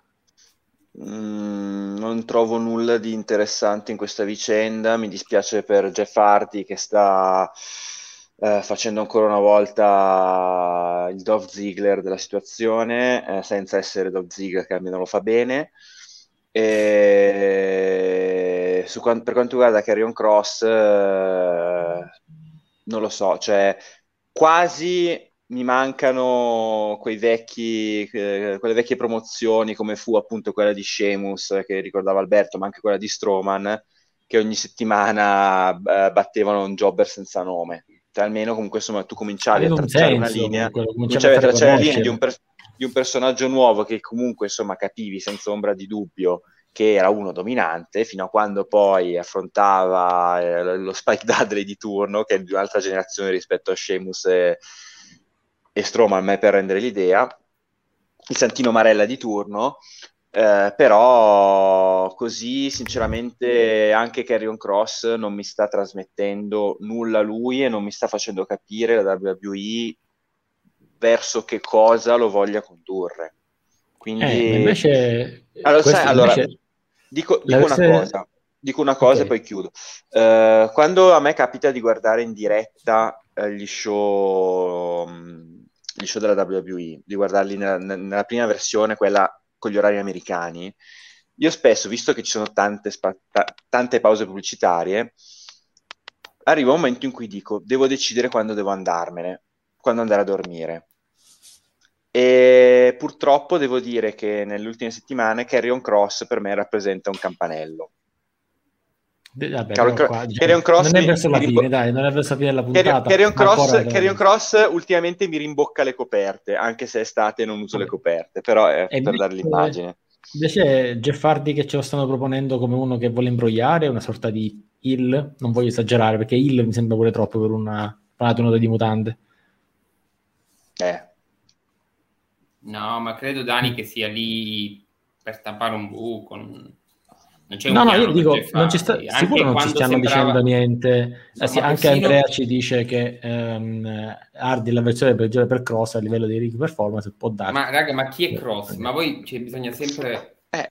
fare cioè, chi è Cross? Bravo, oh, chi è eh. cioè, ci hanno tolto l'entrata fantastica che è NXT. Kit ci hanno tolto soprattutto Kit Lee. Kit Lee, prima che lo ridimensionassero senza un motivo chiaro, non lo sapremo mai probabilmente, anche se lui aveva detto che l'avrebbe spiegato, non l'ha spiegato Kit Lee quantomeno era stato già presentato a Survivor Series, aveva affrontato nel 5 contro 5 alla fine Roman Reigns, quando ha esordito aveva un minimo di riconoscibilità, poi comunque esteticamente unico, eh, quindi ha un, ha un, look e un impatto diverso. Carrion Cross. Il faccia, il faccia a faccia con Lesnar alla Royal Rumble, insomma, Kit Lee... Che Carrion Cross mi sembra veramente visto che io non seguo abitualmente NXT negli ultimi tempi, diciamo, negli ultimi anni, e non conosco questo personaggio, quando mi viene presentato in quel modo così anonimo, non, a parte sì, macchina da guerra, ma come tutti, cioè tu, tutti vengono presentati così, cioè lo era anche... Aveva una cosa di speciale, l'ingresso. Anche Lars Sullivan era quello, lo, ma anche se in maniera più monster hill, però comunque ce ne, abbi- ne, abbiamo visti tantissimi, se tu non hai un, un tratto distintivo e soprattutto se affronti dei match inutili, guarda, Damien Priest, per esempio, anche se lo stanno usando oh. quel contagocce, ha uno scopo, ha una, uno sviluppo minimo, perché comunque è stato prima in un match dove secondo me lo hanno apprezzato molto da, via backstage, perché ha fatto fare una bella figura a, diciamo, a, all'ospite speciale. E, parlo del match di WrestleMania con, Miz, Bad, Bad, Bunny, Bad Bunny, Miz e Morrison eh, dove secondo me ha lavorato molto bene. Lui, Ma là è stato spiegato molto meglio. Su, hanno un problema... piano, su di lui hanno un piano un po' più a lungo termine. Carrion Cross, secondo me, no. Non si capisce neanche che il campione di NXT, non viene neanche spiegato. Quando Kevin no, Owens no, questo viene, arriva... detto, viene detto, il campione di NXT, c'è la sì, cintura. Ma, ma no, ma quando Kevin viene Owens arriva... Sì, quando Kevin Owens arriva nel 2015 contro John Cena, lui prende il titolo NXT e dice che è più importante il suo titolo di quello di John Cena. Cioè, Vabbè c'era da promuovere Manca, mancano NXT. proprio le basi, si vede che credo su di lui non, non, vogliano puntare più di tanto alla fine. Brutto da dire perché poi voglio dire... Brutto, brutto. Boh, vedremo, vedremo dove vanno a finire con il buon Paracarion che secondo me comunque ha il look and feel che piace a Vince, peccato che lo stiano sprecando. Il Jeff Deal mi suona strano, però vedremo nelle prossime settimane. A me manca a proposito... Strowman, l'ho detto. Oh, no! Eh, l'ho detto, vabbè, continuate. Aia, aia. Vai, vai, cioè, continuate, continuate. Hai, hai, fatto venire una colica renale al Venturini. Aia, eh, che, già, che, che, non ne ha bisogno di suo. Allora, ma perché, andiamo... ma perché eh, purtroppo... Ragazzi, la puntata è lunga. Vai, andiamo, vai, se no non ce la possiamo... Perché su, su Stroman, che vabbè, potremmo dire tanto, ancora il Venturini qua mi deve una pizza. Cioè, lascia, vabbè. Parliamo di cose strane. Parliamo di questo Alexa Bliss contro Dudrop Ovvero? Eh. Silenzio stampa. Ok, silenzio stampa. Io, faccio, io provo, eh. attenzione, stiamo, proviamo un esperimento, vediamo se ha lo stesso effetto che ha avuto quello di Di Lilli durante il match. Venturini guarda, guarda, Venturini guarda. No, scherzo. Ragazzi, sono riusciti a far entrare l'occhiolino in una, cioè, che è una cosa che, eravamo nel Tardom, nel Thunderdome potevo capire, no? Perché lo metti nel mezzo. No, è proprio Tardom, Tardom è giusto. Tande, dai, eh. Non cominciamo che già su un'ora e un quarto di podcast. Um, potevo capirla nel, uh, nel Thunderdome, ma sinceramente fare questa cosa... Ha, fa- ha, avuto, ha, avuto, effetto su Alberto l'occhiolino. È morto. È scomparso. È non, solo, non solo, aspetta, perché ha avuto anche un altro effetto, vedo, perché c'è qualcuno che si sta aggiungendo qui con noi di ritorno da, da Lisbona, no, qui no, no, il credo... nostro Trivella, no. ci abbiamo di nuovo Sono tornato. Vedi? È bastato un occhiolino e vedi come è tornato. Ma come eh, ride davanti alla, alla, maglia di Bonucci. Eh, grande. Secondo me sono le cozze. Vabbè, scusa, eh, l'ho beccato, eccolo qui. Secondo me sono le cozze per la colica renale del Venturini. Allora, oh, mi sono Gabbo, perso. Gabbo, di, di, dimmi te, secondo, siamo arrivati in questo punto in cui parlavamo di cose strane. E la cosa strana è che abbiamo visto questo match, chiamiamolo match tra Alexa Bliss e Dudrop, che per la felicità di Andrea che ci sta seguendo, guarda caso è finito con un roll-up. roll up. Guarda caso. Uh, eccomi, eccomi, eccomi, eccomi, ok. Sì, okay. Mi fa venire no, mal di male però. Sì, no, perché visto che hai visto il mio nome, no? Gabriele Gabbon, e onestamente non potevo non sventolare la mia bandiera. Quindi, amici del Gabbon, vi verrò a trovare. Ah, io, sì. Senti, Venturi, io te lo dico, io settimana prossima sono in ferie, quindi se tu Slam lo conduci tu, io voglio prendermi del riposo da tutta questa follia. Comunque... No, dai, lasciamo questa cosa. Tralasciamo questa cosa. St'occhiolino di Lilli, che c'è sta... Ti è no. piaciuto l'occhiolino di... No. E te lo do... Ma perché? Ma, cioè, per... eh, so. Ma non sei manco parlare, sei di Bergamo. Che... no, Vabbè. allora, tralasciando che è stato un match non dico penoso, ma quasi, in generale. Eh. Chiaramente non è per il lottato che si guarda questa cosa. Sì, sì, sì assolutamente. E Certo. l'occhiolino di Lily non ha avuto Oh. senso. Che, cioè, è un pupazzo, dai, ma chi è che ci crede a ste cose? Ma i bambini ci credono che il pupazzo ha fatto l'occhiolino a... a- oddio, mi sfugge il nome purtroppo, mi dispiace. Dudrop. E- Dudrop? Dudrop. Dudrop. Dudrop. E, Senti, cioè, ma sbaglio, ho sentito il pubblico che cantava Piper.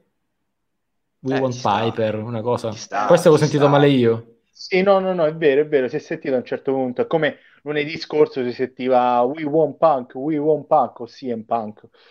E, e niente, questo è stato, cioè, è stato oggettivamente una cosa um, senza senso, cioè fare l'occhiolino a un pupazzo, chi, chi ci crede? Chi ci può credere a una cosa del genere? Quei quattro Dudrop. ragazzi Ci ha creduto. dai, rovini solo la persona, rovini solo il lottatore che lo fa, che, che, mh, che fa questo match. Non- personalmente non ha senso. Io fossi un lottatore, direi: guarda, fammi fare il mid-carder, fammi fare il jobber, ma non mi far fare questo. Cioè, io posso crederci quando posso fare una cosa del genere con un grande personaggio, The Fiend, che poi ovviamente ne avete già parlato, Vabbè, sicuramente perché è un personaggio diverso, era lui, no? Proprio lui il personaggio principale, non una bambola. Cioè, Eh. quindi, boh, è creato, secondo me è forzato, è veramente, ma veramente molto forzato. E, mh, spero che finisca il prima possibile. Cioè, lo, lo so, è cattivo, però- No, no, io Sai che allora, poco fa, cioè, io, allora, poco fa dicevamo, lo diceva Alberto, è bene quando un eh, personaggio ha, mm, ha un purpose, ha un qualcosa che sta in sé, cioè cerca qualcosa, la deve ottenere. La domanda Un è, ma. Alex Bliss, Un purpose, un obiettivo.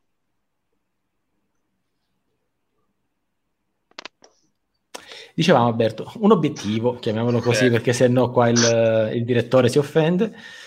Uh, qual è l'obiettivo di Alexa Bliss o di Lilly? No, nessuno, non, non lo sa nessuno, è terribile.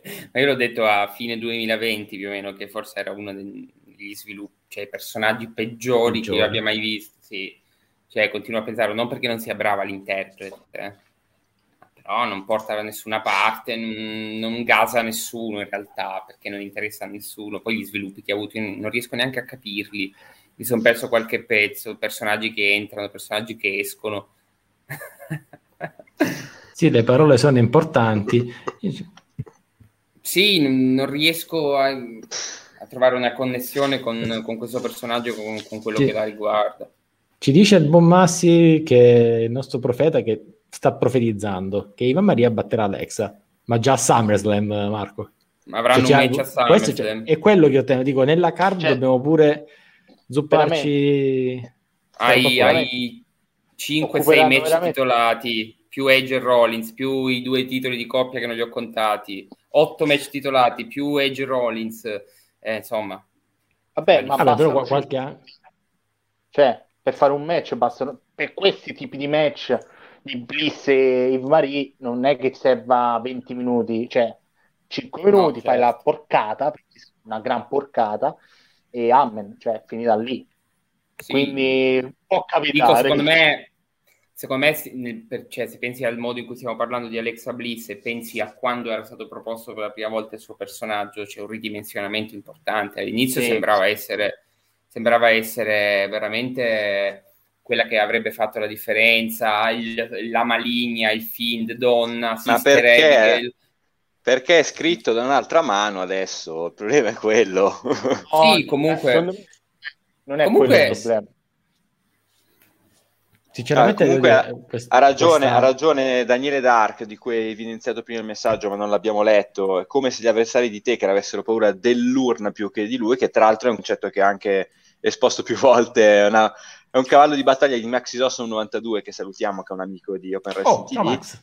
Ed è, ed è vero, cioè non puoi mettere il centro bambola, dell'attenzione narrativo, eh, narrativa sull'oggetto. Sarebbe come appunto se gli avversari, faccio un, un altro esempio, gli avversari di- de- del Triple H del 2003, quando era sempre campione di Raw, avessero avuto paura non di lui, non dell'Evolution, ma del martello. Cioè, nel momento ah, in cui della, tirava fuori il martello, della, tutti scappano. Della cioè, bottiglietta. Eh. Ah, Dai, ragazzi, ancora meglio. Anche. Cioè, attenzione, Dai, ti ma... lancio una temibilissima bottiglietta d'acqua. Eh, porca miseria. Eve Marie che inciampa da sola. Dai, questo no, forse non la settimana scorsa, due Gabbo. settimane fa. Cioè, no, no, non mi, non mi fa... Perché secondo me c'è qualcuno qui in chat, tipo il nostro profeta, che se tu continui a nominare Eva Marie ci tira giù una lista di insulti che non finisce più. Quindi... No, cioè, no, allora, facciamo carità, così, io... alterniamo, a, a, che poi tutto è tutto sì, alterniamo cose carine, cose interessanti a, a cose che, di cui possiamo tranquillamente farne Dimenticabili. Oh, pa- ecco. Parafrasando una frase famosa, ho paura. Buone.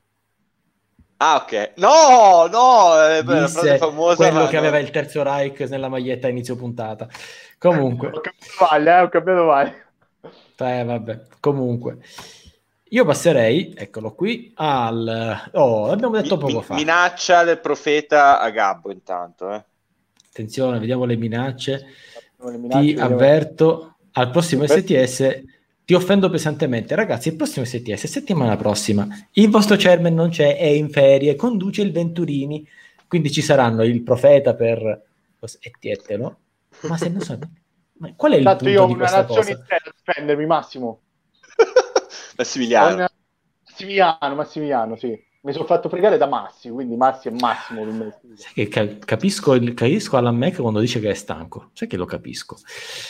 Dicevo, andiamo alla, a, a Damian Priest. Damian Priest che effettivamente ormai è prossimo a diventare campione degli Stati Uniti. E la cosa, Marco, cominciamo da te e poi anche gli altri. La cosa buona è che per lui c'è stata una costruzione credibile. L'hanno fatto debuttare come si deve, gli hanno dato, ha, ha saputo prendere l'opportunità di WrestleMania bene, con Bad Bunny ha fatto benissimo e adesso sta per arrivare il giusto premio. Dico, porca miseria, facessero sempre così. Dai, dai Damien Priest. Uh, mi, mi, piace l'idea di vederlo campione per il motivo che dicevi tu, perché comunque fai circolare un po' di aria fresca, eh, co- presenti in una, in una, posizione di card importante degli atleti che non ci sono ancora stati, e, ed è uno che ha dimostrato di aver impattato con, uh, con il mio roster in maniera giusta, ha fatto un lavoro egregio, come, come diceva Gabbo prima, WrestleMania e credo che possa essere anche, anche, un campione che nel momento in cui diventasse tale dovesse vincere la cintura, visto che siamo tutti una grande comunità, i fan di wrestling eh, lo, lo, riconosceranno come tale, cioè non è uno che ha la cintura per caso o che dici vabbè questo è un campione di transizione, può essere un campione nuovo, un campione degno e dignitoso che può dare qualcosa in più, qualcosa di nuovo a un titolo che è stato ben onorato da Sheamus eh, a WrestleMania, ma da allora anche lì mh, mm, ha fatto... È andato a calare, ecco. Diciamo calare.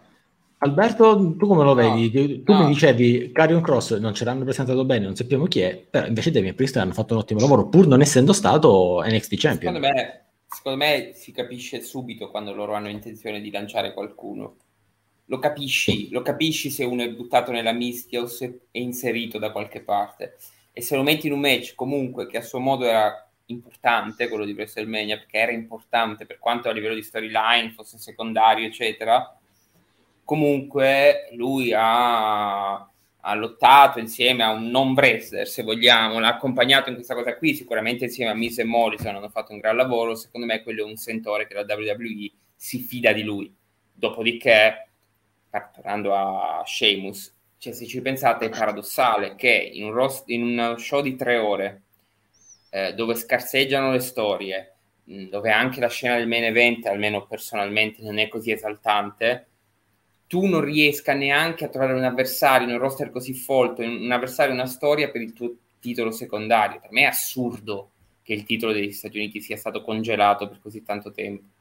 Cioè, lo trovo assurdo. Eh, ma perché storie... l'intercontinentale non stanno facendo niente di diverso, o meglio, hanno no, creato però c'è, storia, però, però c'è... Però poi... Ok, però hai ragione, però in qualsiasi momento puoi riprendere il filo, perché hai un personaggio, hai Commander Aziz, che comunque... Aziz, abbacato! Sì, sì, no, però sono, secondo me sono in stand by adesso, però in qualsiasi momento con qualsiasi avversario puoi riprendere il filo con Apollo Crews. E comunque c'è una bella differenza. Il titolo degli Stati Uniti è completamente nell'anonimato e ha bisogno di una scossa. Speriamo gliela dia Damien Priest. Secondo me ci puntano ecco, rispetto ad altri arrivi da NXT.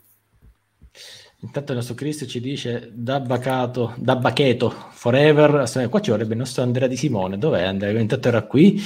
E tanto Chris ci dice oggi non posso seguire la... Ah, sono tornato dal lavoro dopo tre settimane di ferie ed ero molto impegnato. Vabbè, gli possiamo dare il, diciamo, il, il, riassunto è Baron Corbin il miglior performer da WWE, riassunto della live. Assolutamente. esatto, esatto.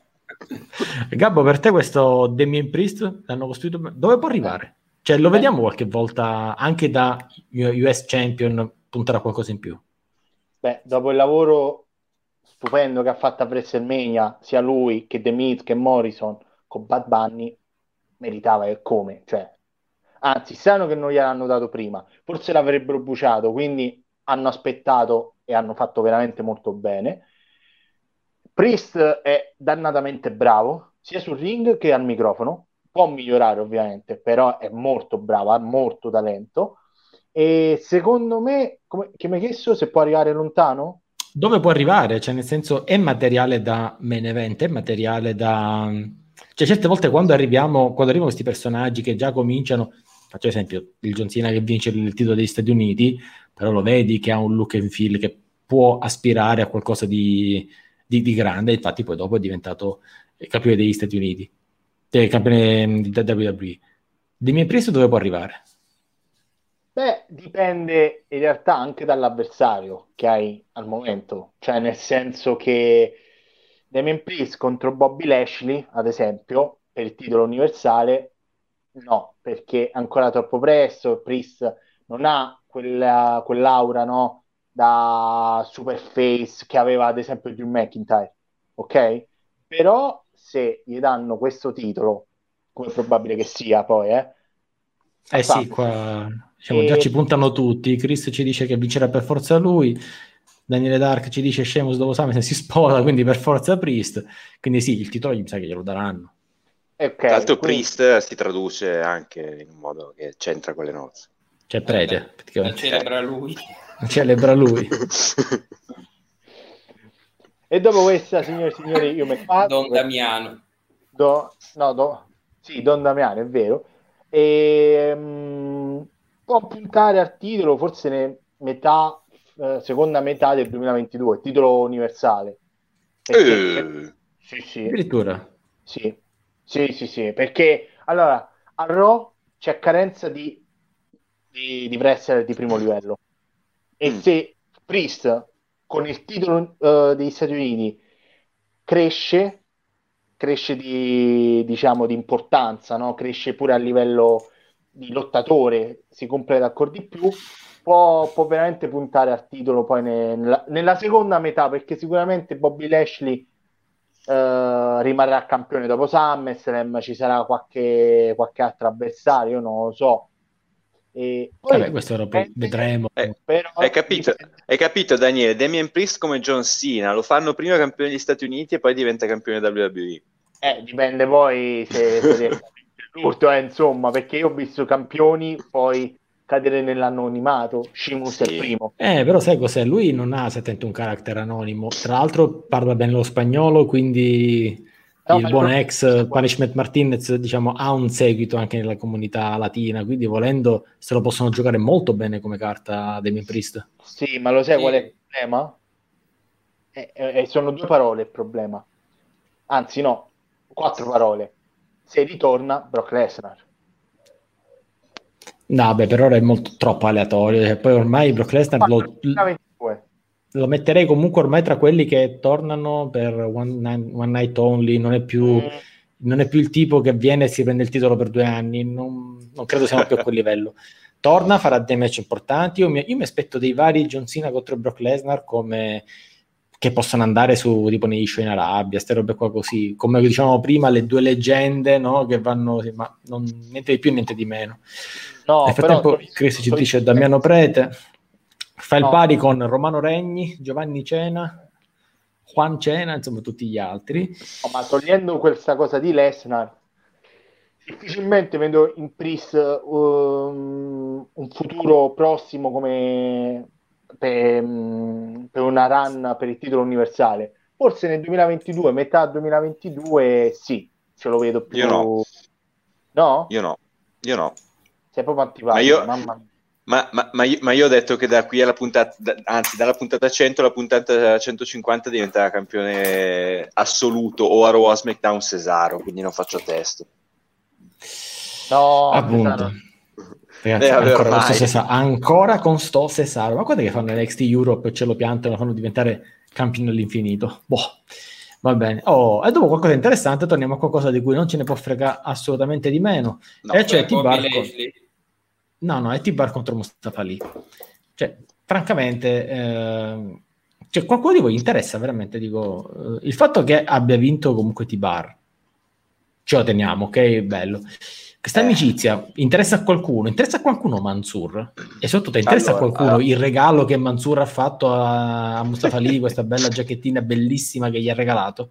Cioè, che, allora, chi, chi, è il discorso che facevamo prima con Alberto. Eh, tu vedi lo stato di salute di un roster quando capisci le sue storyline secondarie se sono interessanti o no. Ro non è in buona salute. Ecco. Drammatica. Dramma. Però dai, su Mansur sembra che ci vogliano puntare. Mansur è bravo, eh. Mansur non è, non è l'ultimo dei Pirla. Sì. Eh, lo ha dimostrato tante volte e secondo me anche a livello comunicativo ci sa fare però ragazzi insomma un po' di creatività in questa maledetta penna. Cioè mettetevi scrivete qualcosa e su su e lavoriamo la, la, Gabbo la butto là. Ma non è che questi due prima o poi vanno, per, vanno contro gli arcade bro. T-Bar o Mustafa Ali? Aspetta. Che T-Bar? che T-Bar no, e Mace? Mustafa Ali e Mansur sarebbe più credibile T-Bar e Race per forza. E Mace boh. Mace scusa No, Race. No, no, Tibara e Race allora, sarebbe, sarebbe il, il, il tech Avevo capito della... Race, infatti facevo, facevo, no, ma era Mace stamattina, cioè No, stamattina, cioè, gli ultimi cinque mesi, da, da, un anno che c'è la Retribution. Team, sì, ma a me la Retribution, queste cose qua, io le salto proprio. Ma io le salto perché fanno, non lo posso dire. Vabbè, fanno pena. Eh, come, come, come, come? No, eh, no, questa Poi... settimana c'è stato, hanno celebrato un anno di Retribution, ragazzi. Cioè, wow, oh. bello schifo. Doveva uscire una cosa spettacolare, ma veramente. Era, erano partiti veramente con un'idea geniale. Potevano fare il nuovo Nexus, è morto prima ancora di iniziare questo progetto. Cioè, eh. onestamente, mi chiedi di parlare di altre cose della politica italiana, ti dico sì, parliamone, ma di questa cosa io non ne voglio parlare perché mi fa cioè, Ma infatti, come dicevo poco fa, è esattamente la cosa di cui... Cioè, se qualcuno ci dice, Chris ci dice Diamond Mine hanno fatto peggio la Retribution, domani alle 19 c'è Black and Gold Vibe con Leonardo Lucarini e ne parlerete anche perché Diamond Mine hanno appena perso Tyler Rust e quindi vorrei capire cioè, come è possibile fare peggio le Retribution e loro ci sono riusciti, assurdo. Oh, andiamo a qualcosina oh. di più, più concreto, più, più interessante. Quanto è durato? Due minuti? Ma due minuti direi che non c'era nulla da dire, diciamo, ce lo devono raccontare. Poi io ripeto, secondo me prima o poi faranno Arcade Bro contro questi due. E non Mace e Bar, ma i due Spider-Man che si guardano, Mansur e Mustafa lì. Gli Arcade Bro andranno solo contro AJ Styles e Homos e poi splittano. E vanno sei libero, di, uno... sei libero di profetizzare tutto quello che vuoi. Certo. Liberissimo. Certo. Andiamo invece qua. Oh, Ecco, un'altra cosa di cui non ce la poteva fregare meno, il promo di MVP è Bobby Lashley. No, ok. La realtà è che questa è una cosa, una cosa che non mi piace di questa faida con Goldberg è questa, questo nulla assoluto che dobbiamo avere per forza fino a lunedì prossimo. Cioè, tutti e due sul ring alle, solo all'inizio, poi una volta uno, una volta l'altro, poi non si è capito se dovevano coinvolgere il, il figlio di Goldberg, poi forse forse no. Ragazzi, come si fa a condire la faida per il WWE Championship per SummerSlam con il nulla. È come quando tu... Io... È come, visto che Alberto se ne intende, sono come i film dell'Asylum in cui hai una sola telecamera, devi riprendere prima uno e poi l'altro, e non riesci a riprenderli tutti e due contemporaneamente, come, come Birdemic. Esatto. No, io Dani mi sbilancio se vuoi su Bobby Lashley. Vai, vai, sbilanciamoci eh, perché sinceramente qua questa roba è veramente disastrosa a questo momento e dovremmo comunque campione, aspettare un'altra settimana. È il campione più noioso dai tempi di Jinder Mahal per me. Uh. Noioso fino alla morte. Per me. Ma Mahal ha avuto pure no. un'evoluzione, eh? insomma. Tra l'altro. Era un pochino interessante. No, nel frattempo salutiamo il nostro amico di Seto Slam, cioè il, nostro Cheng, che oggi non è potuto essere qui. Ciao Cheng, eh. e chi non segue I Rest in Pills su YouTube, ban assoluto da Seto Slam. Ricordiamo che, re... ricordiamo che, il regno di Ginder Malti fece scappare da WorldWrestling.it dopo Battleground 2017 Maria io esco guarda la Però... WWE c'è una cosa assurda cioè a farlo perdere contro il G-Styles due settimane prima delle series per mandare Styles contro Lesnar. Io avrei voluto vedere Mahal contro Lesnar. Sai che bello. No, però eh? noioso nel senso che comunque non, almeno io non riesco a, a, trovare una connessione con lui. Poi la faida con Goldberg non, non c'è proprio feeling, secondo me, non, non, si incastra. No, ma non c'è niente. Sarà, sarà... La faida è I'm next. Cioè, I'm next, ok, tu sei pro. Perché faida è? Ma sì, ma è noioso, cioè, proprio noioso. No, anche se... Fa... Vai, scusami. No, no, no, no, finisci, finisci. No, no, è questo il concetto, cioè non riesco a interessarmi, ma magari è una, una cosa soggettiva, ma finora tutto quello che ha riguardato Bobby Lashley secondo me è stato barbosissimo cioè. Beh, anche, anche no. WrestleMania 36 e il match mancato tra Goldberg e Roman Reigns era iniziato con I'm Next e basta eh. quindi cioè, la WWE evidentemente ritiene che visto che Goldberg comunque i biglietti li vende attenzione ne crea basta che compare dice sono il prossimo ciao ci vediamo al prossimo Big Four perché solitamente è un Big Four no ma lo sì, sai qual è eh, ma... Sì, però non è che puoi continuare ad andare avanti così, non no. tanto per Goldberg che è nella sua dimensione, ma Leslie non ha... Eh, Gabbo diceva, era Gabbo che diceva che era quello più noioso ai tempi di, di Ginder Io l'ho detto io. C'è detto Alberto, do perfettamente ragione, ma quando è così, e visto che Goldberg non può essere sempre presente, tu non puoi pensare che sia sempre solo MVP che tira sulla baracca dell'intrattenimento per la faida per il WWE Championship per SummerSlam, che è uno dei Big Four. No, cioè devi metterci nel mezzo qualche altra cosa e non può essere quella, quella pantomima del figlio della settimana scorsa. No, il concetto è semplice. Loro sono convinti che MVP e Bobby Lashley siano Brock Lesnar e Paul Heyman. Ok? Mettiamola così. La WWE Stessa interazione. E ci può anche stare per, per, per, per mm, somiglianza nei fisici Brock Lesnar Bobby Lashley. Nel parlare MVP è un grande, dai, non, non nascondiamo. No, no, no, no, no, ma dico, solo lui però è poco. Il problema no, il problema sta che la WWE è convinta che hai avuto successo Goldberg Lesnar, probabilmente avresti avuto successo senza pandemia Reigns Goldberg, e allora ha detto, sai che c'è, due su tre, allora proviamo pure con Lashley il problema è che Lashley non è Reigns e non è Brock Lesnar, perché Brock Lesnar, anche se non parla a Paul Heyman, che crea, crea oro, crea, cioè io non lo so come fa, fa delle cose assurde. Reigns, per fortuna, non è andato il, non ha fatto il match per i motivi che sappiamo, e quindi non ho visto per fortuna uh, Goldberg perdere contro Roman Reigns Lashley è anonimo proprio come, proprio come lui persona, cioè non, non, fa un'espressione facciale. Guarda sempre incattivito, sempre, sia da face che da Hill, sempre con quel grugno incazzato.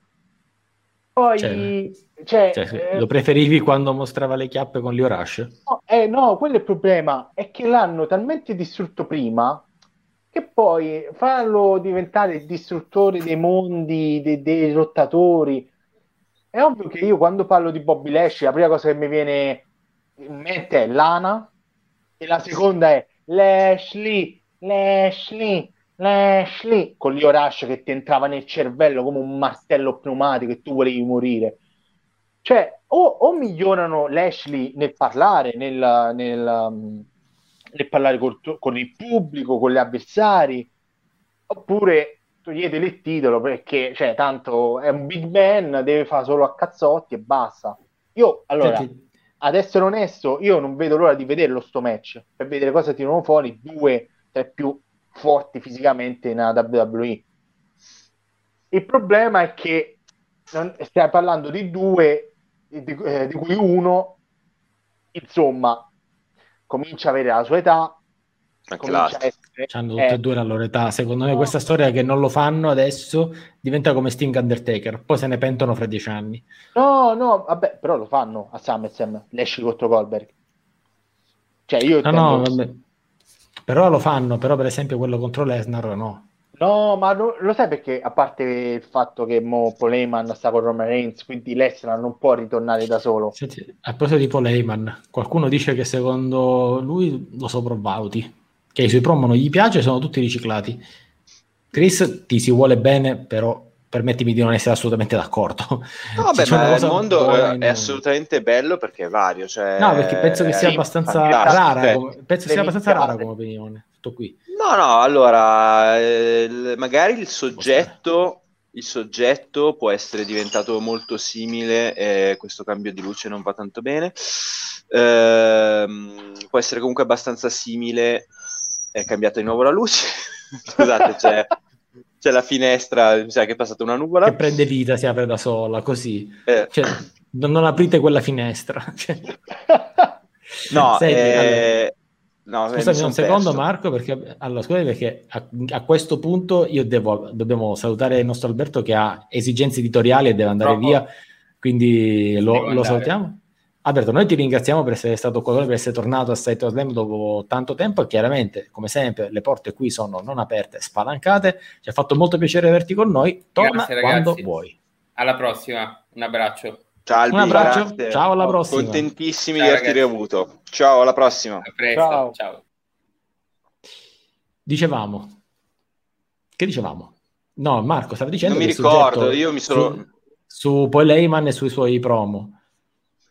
Sì, cioè eh, il soggetto effettivamente è un po' trito e ritrito. Il, il, la, la, differenza sta nel fatto che lui riesce a metterci sempre del suo e a renderlo comunque intrattenente, cioè a renderlo interessante, nonostante la WWE gli fornisca comunque del materiale che spesso effettivamente è un po' ripetitivo e lo era soprattutto ai tempi di, eh, di Lesnar in realtà. Con Reigns no. non è più tanto così. No, voglio dire una cosa.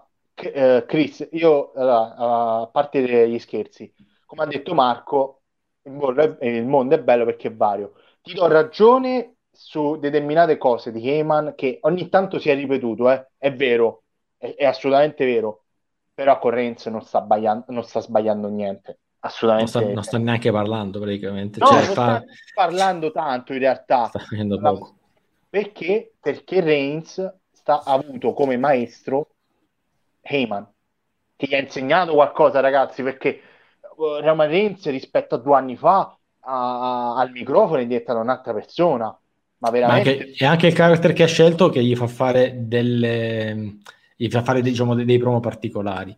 Allora, parafrasando l'allenatore che um, ha detto che gli era venuto duro quando Messi ha firmato per il Paris Saint-Germain, io voglio dire più o meno la stessa cosa che da quando Reigns è heel ed è cazzuto, Oh, finalmente. No. Finalmente. Pericolosissimo. Era una puntata, guarda, una puntata era, stava andando così liscia e invece ci, do, ci tocca il banner, ci dici è, è, come, è come quando senti, no? Uh, Re Mysterio, sempre face, sempre face, sempre... Ma non sarebbe bello un Re Mysterio che picchia la gente all'improvviso, fare cose... Ma perché? cioè, perché l'isola dei bambini deve picchiare qualcuno? Ah, visto, visto che c'è già... Dei bambini. Visto, visto, che c'è già il dissociamo, quando va a carezzare i bambini, pam! Quella però è violenza, dai, non va bene, non va bene. No, vabbè, è leggera, questo qui è proprio lo schiaffettino, cioè non fa però, male. Però Roman Reigns stava andando veramente così. La cosiddetta certo schicchera ha preso, eh, ha proprio cambiato, ringraziando, cioè la, non si ringrazia per carità, però la fortuna di Reigns è stata quella di sparire durante la pandemia e tornare. No, no, no, no, no. Ha, ha ragione, no, no. Ci dissociamo assolutamente, però dico, stiamo suggerendo quello. Quindi. Marco che l'ha detto, io parlavo di Hill sul ring. No, no, ma infatti non è per te, era per Marco questo messaggio. Invece è per tutti il nostro Ma non si parlava, no, allora, al, di fatto che, al, di fatto, al di là del fatto che ah, si stava sì. scherzando, ma si, eh, non, non, non, non, si stava parlando di violenza, si stava parlando del, del il coppettino così, cioè eh. un remissivo fastidioso, poi, non violento, fastidioso. Poi, poi, no, violenza sui minori. No, basta dire basta, no, basta, no. usciamone. Senti, facciamo così, cambiamo argomento, anche perché ancora ne abbiamo un paio. Tra poco arriviamo alle due ore e ancora abbiamo il menevente da fare. Ma prima di arrivare al menevente parliamo di una cosa che effettivamente ha senso, qualcosa che veramente ha avuto senso. Sì, Ovvero... Io da Demizio ho preso un insulto, eh, a Roma. In prima fila stavo. Mi ho preso un insulto. Eh, Quanti vabbè, anni avevi? E eh, quando è successo? Tre anni fa, quindi 21 anni. Cioè, non avevi sei anni, non si parla di picchiare ah, un bambino. Vabbè, sì, sì, Giusto. sì. Però okay. è, è, ovvio che interagisco anche con i bambini, cioè, mo pure con i bambini non si può... Dai, tu, e che cavolo. Ok, uh, parliamo di qualcosa che ha senso, ovvero Nicky Ash contro Rhea Ripley, ovvero il match non ha alcun senso, mm. però il, um, o meglio, ha senso fin quando si dice che a SummerSlam c'è questo triple threat e quindi è giusto che in queste settimane ci siano questi match tra di loro, sperando che settimana prossima non ci sia uno Charlotte contro Rhea Ripley, perché francamente non ne voglio più vedere, non per ora quantomeno. Però l'interferenza di uh, Charlotte Flair è stata lì come a dire ok, voi due potete fare quello che volete, tanto la regina sono io, sono io. E, voi du- e, voi due potete battagliare quanto volete. regina del Gabon. Io sono il re del Gabon invece. Charlotte, quando vuoi. Quando vuoi. Dai Dani, settimana prossima non ci sarai. Sì, no, che bello le ferie, ragazzi, che bello il pensiero delle ferie, il mare, ciao. Tra l'altro tu sei l'unico eh. che si allontana da Open Wrestling TV senza storyline, senza hype, vado in ferie, che banalità. Sono il chairman, non, non ho nessun bisogno. detto ciò, detto ciò, cos'è? Le parole sono importanti. Che cosa c'entrava adesso, poi, tra l'altro? Cosa c'entrava adesso? Eh, beh, io quattro ne ho ormai, ho finito i fogli, devo far girare quelle che ho. Andiamo, no, per favore. Allora, torniamo un attimo seri. Oh, cominciamo, oh. a di, cominciamo a parlare un attimo di pronostici, ma non tanto per quello di SummerSlam, ma in realtà oggi forse è un po' questione di puntata che ci chiediamo che fine possano fare tutti questi personaggi. Ma Nicky Ash dove può arrivare? Temo da Marco, poi anche Gabbo. Nicky Ash ha già raggiunto il suo picco. D'ora in poi io lo... Ciao Nick, oh, grazie ciao per essere Nick, passato. Grande, grande Nick Radogna. Grande, sempre un piacere. No, eh, Nicky Ash eh, ha raggiunto il suo picco e adesso lo mantiene o lo perde, o meglio, lo perderà, vediamo quando. Non c'è molto altro da dire. Io non ah, credo che qui, possa. Altrimenti invece deve fare il numero. Io infatti, sai cosa temo? Adesso lo chiedo anche a Gabbo, ma non è che gli stanno. Questa cosa ce la stanno propinando perché. E vuoi che c'è Andrade in Elite, e vuoi che c'è Ric Flair lasciato, rilasciato, e vuoi che Andrade ha detto che vuole tutta la sua famiglia in All Elite, ma non è che adesso danno il titolo per dire ok, ce la teniamo stretta perché se questa va dall'altra parte fa troppo rumore. Allora, finché Andrade non gli mette un anello al dito, perché mi sembra che non siano sposati, non è famiglia. Quindi Andrade non ci prova. A parte Vabbè, questo, però eh, sottigliezze eh, mi verrebbe da dire. Sto per dire una cosa che a Rachele Pezzo farà impazzire. Ciao Raki. E mi sono altamente rotto le puntini puntini perché non si può dire di Charlotte. Madonna, Madonna, oddio, sempre lei, sempre in mezzo. È come prezzemolo, basta. Raki, please, noi ti, noi ti vogliamo bene, sappilo. Basta, no, va, cioè, la gara deve essere consapevole. Attenzione che, che Massi ci dice che è più facile che Andrade torni in WWE. Eh, la vedo un poco difficile, profeta. Anche, ricordiamo che i pronostici sono suoi e non si toccano. e chi no. te li tocca? Settimana prossima sei qua, tranquillo, io non ci sono, non mi farei chiudere il canale può, può, vincere forse, può vincere forse Ria oppure guarda non vinc- penso che non vinca Charlotte perché sennò veramente cioè, vogliono palesemente fargli superare il famoso 16 volte campionessa e superare il padre, oppure Nicky Ash a sorpresa vince. Cioè, a sorpresa, in realtà è abbastanza scontato. Eh, questo lo temo. Io, infatti, il mio pronostico per questo match poi alla fine è quello che poi alla fine tra le due contendenti, perché pare scontato che debba vincere una tra eh, Charlotte e Rhea Ripley, poi alla fine di fortuna Nicky Ash va davanti. Il problema è quanto puoi andare avanti, cioè non puoi tirare chissà quanto così. Ora io vedo il, il Venturini qua che, che, sta sorridendo perché? Perché intanto abbiamo il nostro prof, no, attenzione che, che è lunga la cosa, il nostro prof che dice arriva Becky, Tessa, no, Tessa non arriva e poi Becky si arriva, arriva a SmackDown. Uh, Becky a SmackDown. Becky a SmackDown, sì assolutamente, perché sì, Seth Rollins sì. è lì. Allora, allora, il, il Gabbo ha detto no, Charlotte ci ha rotto eh, le cosiddette, il prof dice, come direbbe Daniele, i Gabbasisi non sono il commissario Montalbano, però diciamo da queste parti c'è chi lo dice. E allora, cosa fa qua con quello che soffre di Venturinite, cioè il Venturini? Scrive in chat mentre è live, cioè lo è qua, non c'è bisogno io di scrivere in chat. Con la, io, intera- io, interagisco con la chat, a differenza E, e cosa fa? E cosa fa? Venturini, dov'è? mi scrive il professore Gabba Sisi, che abbiamo anche Gabbo qua, capito? Cioè, capite la, la, perversione mentale del Venturi? Che perché devo andare avanti così? Il Gabbo Sisi, semmai, scusate, eh, chiama al Gabbon ciò che è di Gabbon. Yeah. Che bello, ragazzi, mamma mia. Meno male, che, meno male, che, sta finendo questa puntata e che la settimana prossima sono in ferie ma... perché non l'avrei letto. Meno male che la puntata 114 e non 112 più che altro. No, non 104 semmai. No, guarda, tra un po' è 118, scusa, ascolta a me. Dice, dice Masi, rilascia lontano dal titolo e magari cambia di roster. Probabile, mm. ma il draft è, è lontanino. Uh, il prof dice Secondo me... con l'aiuto di The Hurricane basta. prof, ti si vuole bene però no così. La prima, volta, la prima volta ha fatto anche ridere però. Eh, però. dice Chris posso fare uno scambio tra Bianca e Ria sì però il problema eh, è che se porti Bianca da una parte ti porti anche gli Street Profits che già c'erano stati. Insomma boh, vedremo come e secondo come me stavano me- è uno dei rari casi, eh, i, i, Profits sono uno dei rari casi che stavano meglio a Raw che a SmackDown. E in più io sono, sì, io sono, convinto che SmackDown farebbe gran bene a Ria Ripley. Guarda, la, qualsiasi cosa faccia crescere il personaggio di Ria Ripley, credo che le faccia bene. E lei ha bisogno di fare tante interazioni nel main roster sì. con personaggi diversi ok Charlotte perché comunque è un'interazione che si porta da NXT, però adesso deve girare, deve, deve, essere anche brava la WWE a metterle accanto qualcuno di livello, cioè io voglio che lei abbia delle interazioni con Sasha, con sì, Becky, sì. Con, con, tutte sì, le altre.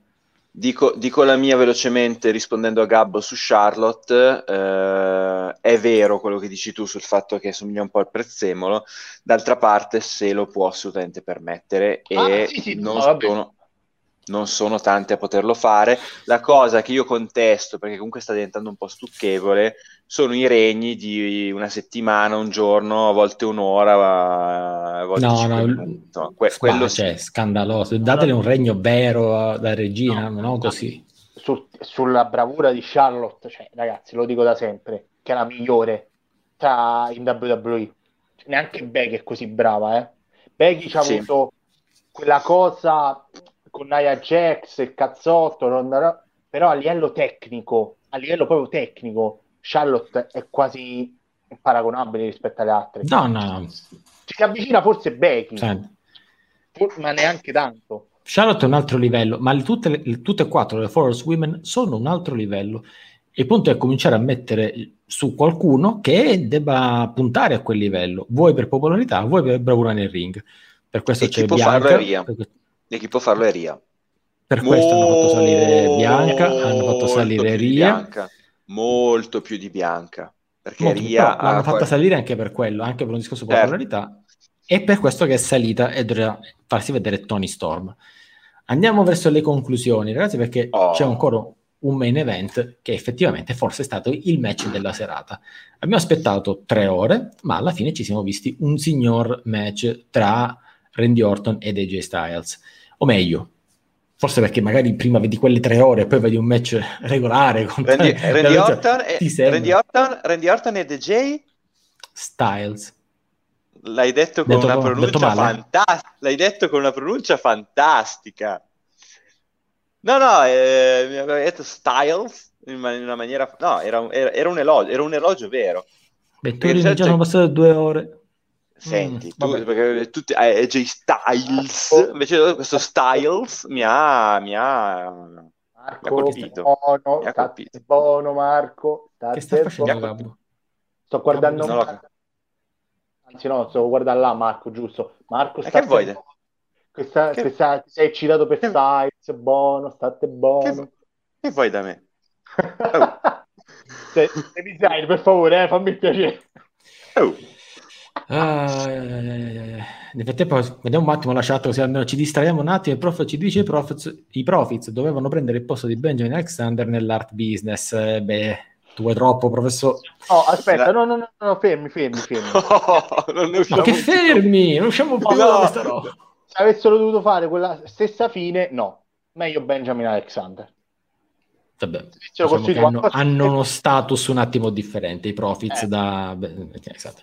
Diciamo che io avrei voluto vedere l'art business contro la Bloodline. Bobby Lashley, Alexander e, e Shelton Benjamin contro Roman Reigns e Usos. Diciamo che avrei sì. voluto vedere questo magari. Sì, I profits sì. la vedo un po', un po' così. Mezzo dice basta, sì, direi anche basta. E concludiamo con, con uh, Orton. Dice: Ma perché tutti urlano al turno di Orton? Per me, solo pensavo Marchio e ha riso. E in effetti, sì, sostanzialmente stavamo dicendo: abbiamo aspettato tre ore per vedere un match decente e abbiamo visto un bel match. Main event con AJ Styles e Randy Orton. Alla fine hai il match che, che desideri, hai un match uh, dignitoso, bello, godibile. Alla fine le interferenze, le cose, ok, ci sta la vittoria di, di, di, di Randy Orton. Ci sta Homos in tutto quello che fa, e però diciamo, l'RKO è un for- alla fine, Marco, forse era anche pure telefonata, cioè nel senso alla fine te l'aspetti, visto che ha fatto tutta la puntata, Randy Orton ha detto ok, non siamo partner, non mi interessa, sì, sei qui, ciao, va bene, però vattene. Come si, dice, fine... come si dice dalle mie parti, su di dosso, che vuol dire stammi, stammi il bello che lontano. Esatto, e diciamo che Riddle si è andato a cercare.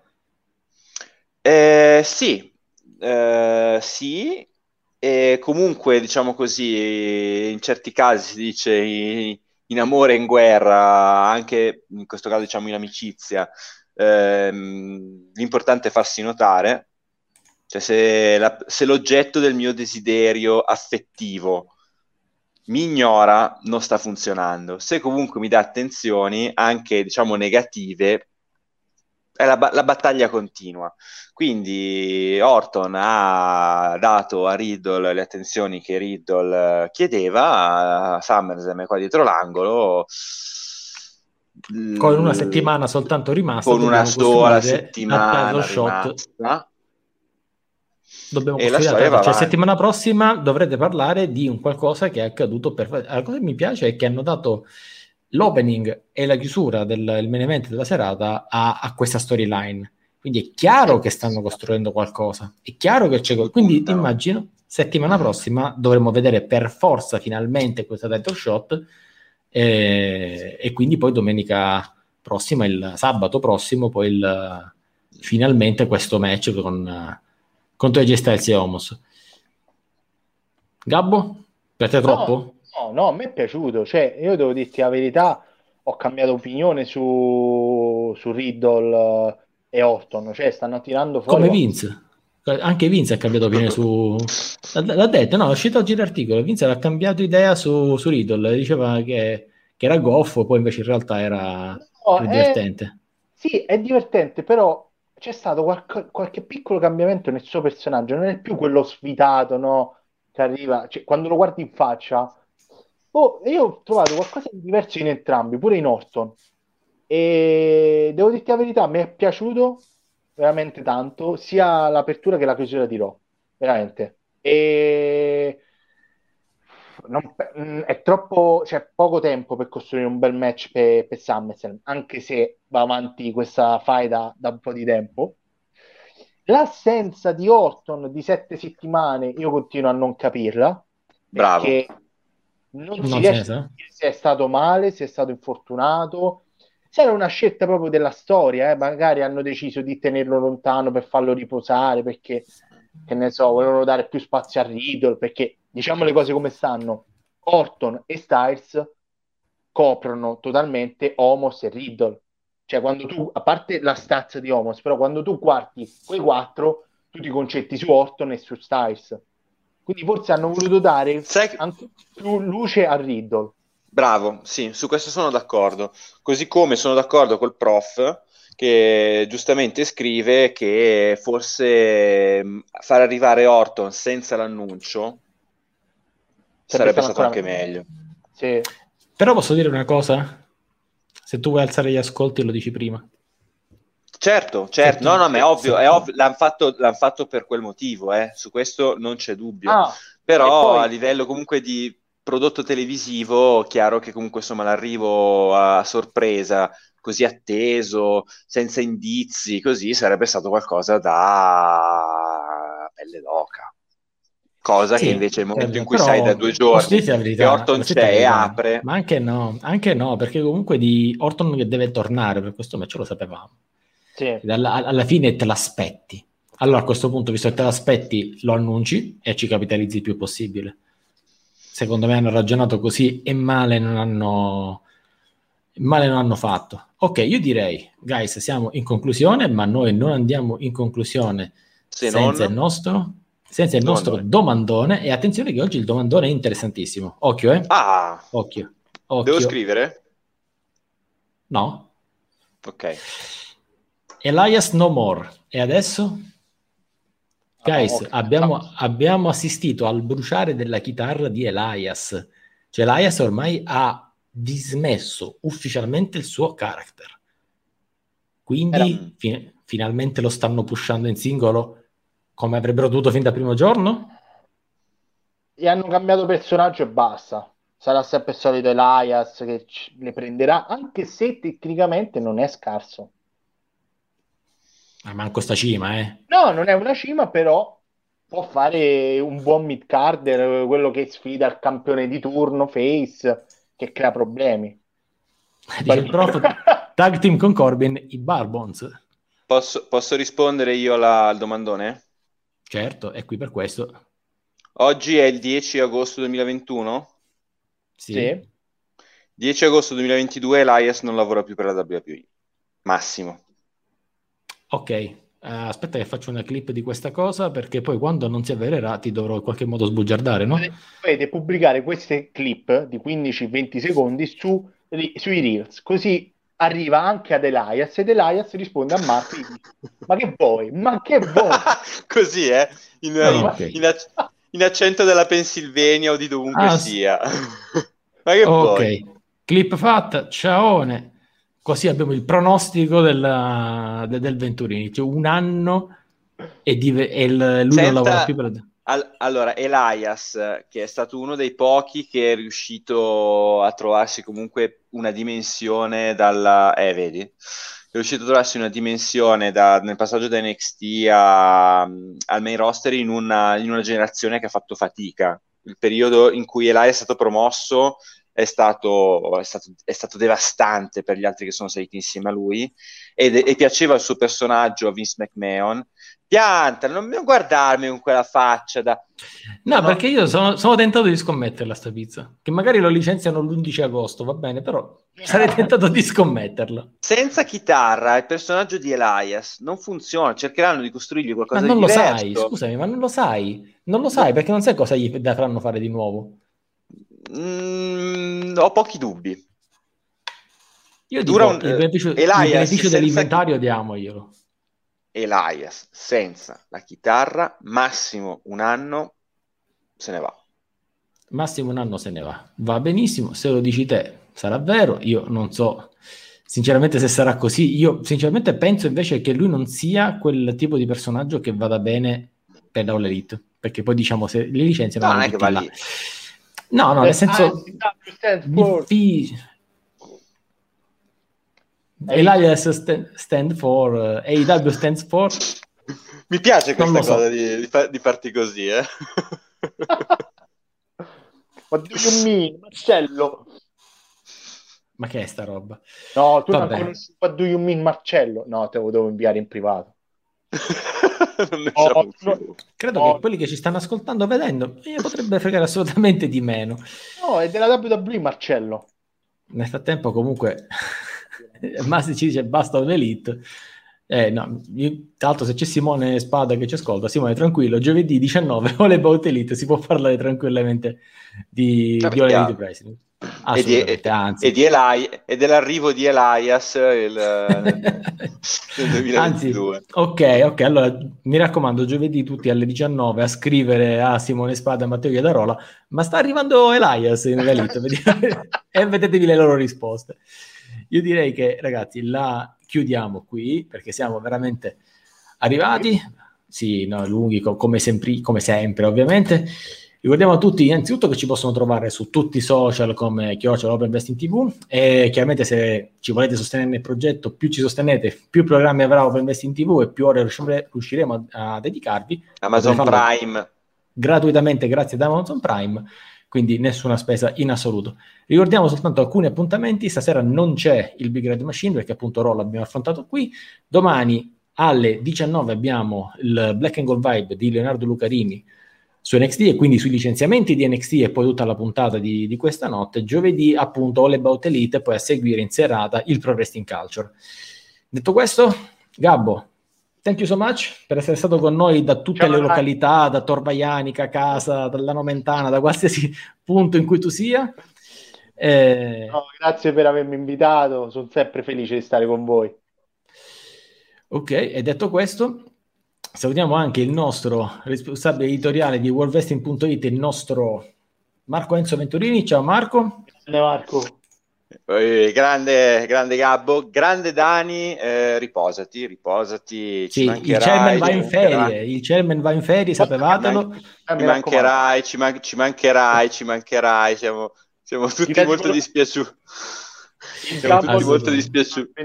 Siamo tutti Io molto dispiaciuti soltanto, dimmi. Che Quando è sta- stata l'ultima, l'ultima, l'ultima puntata che avevi saltato? Te lo ricordi che numero era? Francamente non me lo ricordo, ma deve essere passato diverso tempo. La 98, Eh? secondo me. Sarebbe da controllare. Ricorda. Se, poi settimana torno io e il chairman va in ferie. Eh anche i chairman vanno in ferie, sappilo. È così. Dai, un- una, puntata, una puntata gliela facciamo saltare. Dai, Tutto. tranquilli, tranquilli. Non succede nulla e poi Marco, dai, poi voglio essere positivo che saprà condurre questa puntata.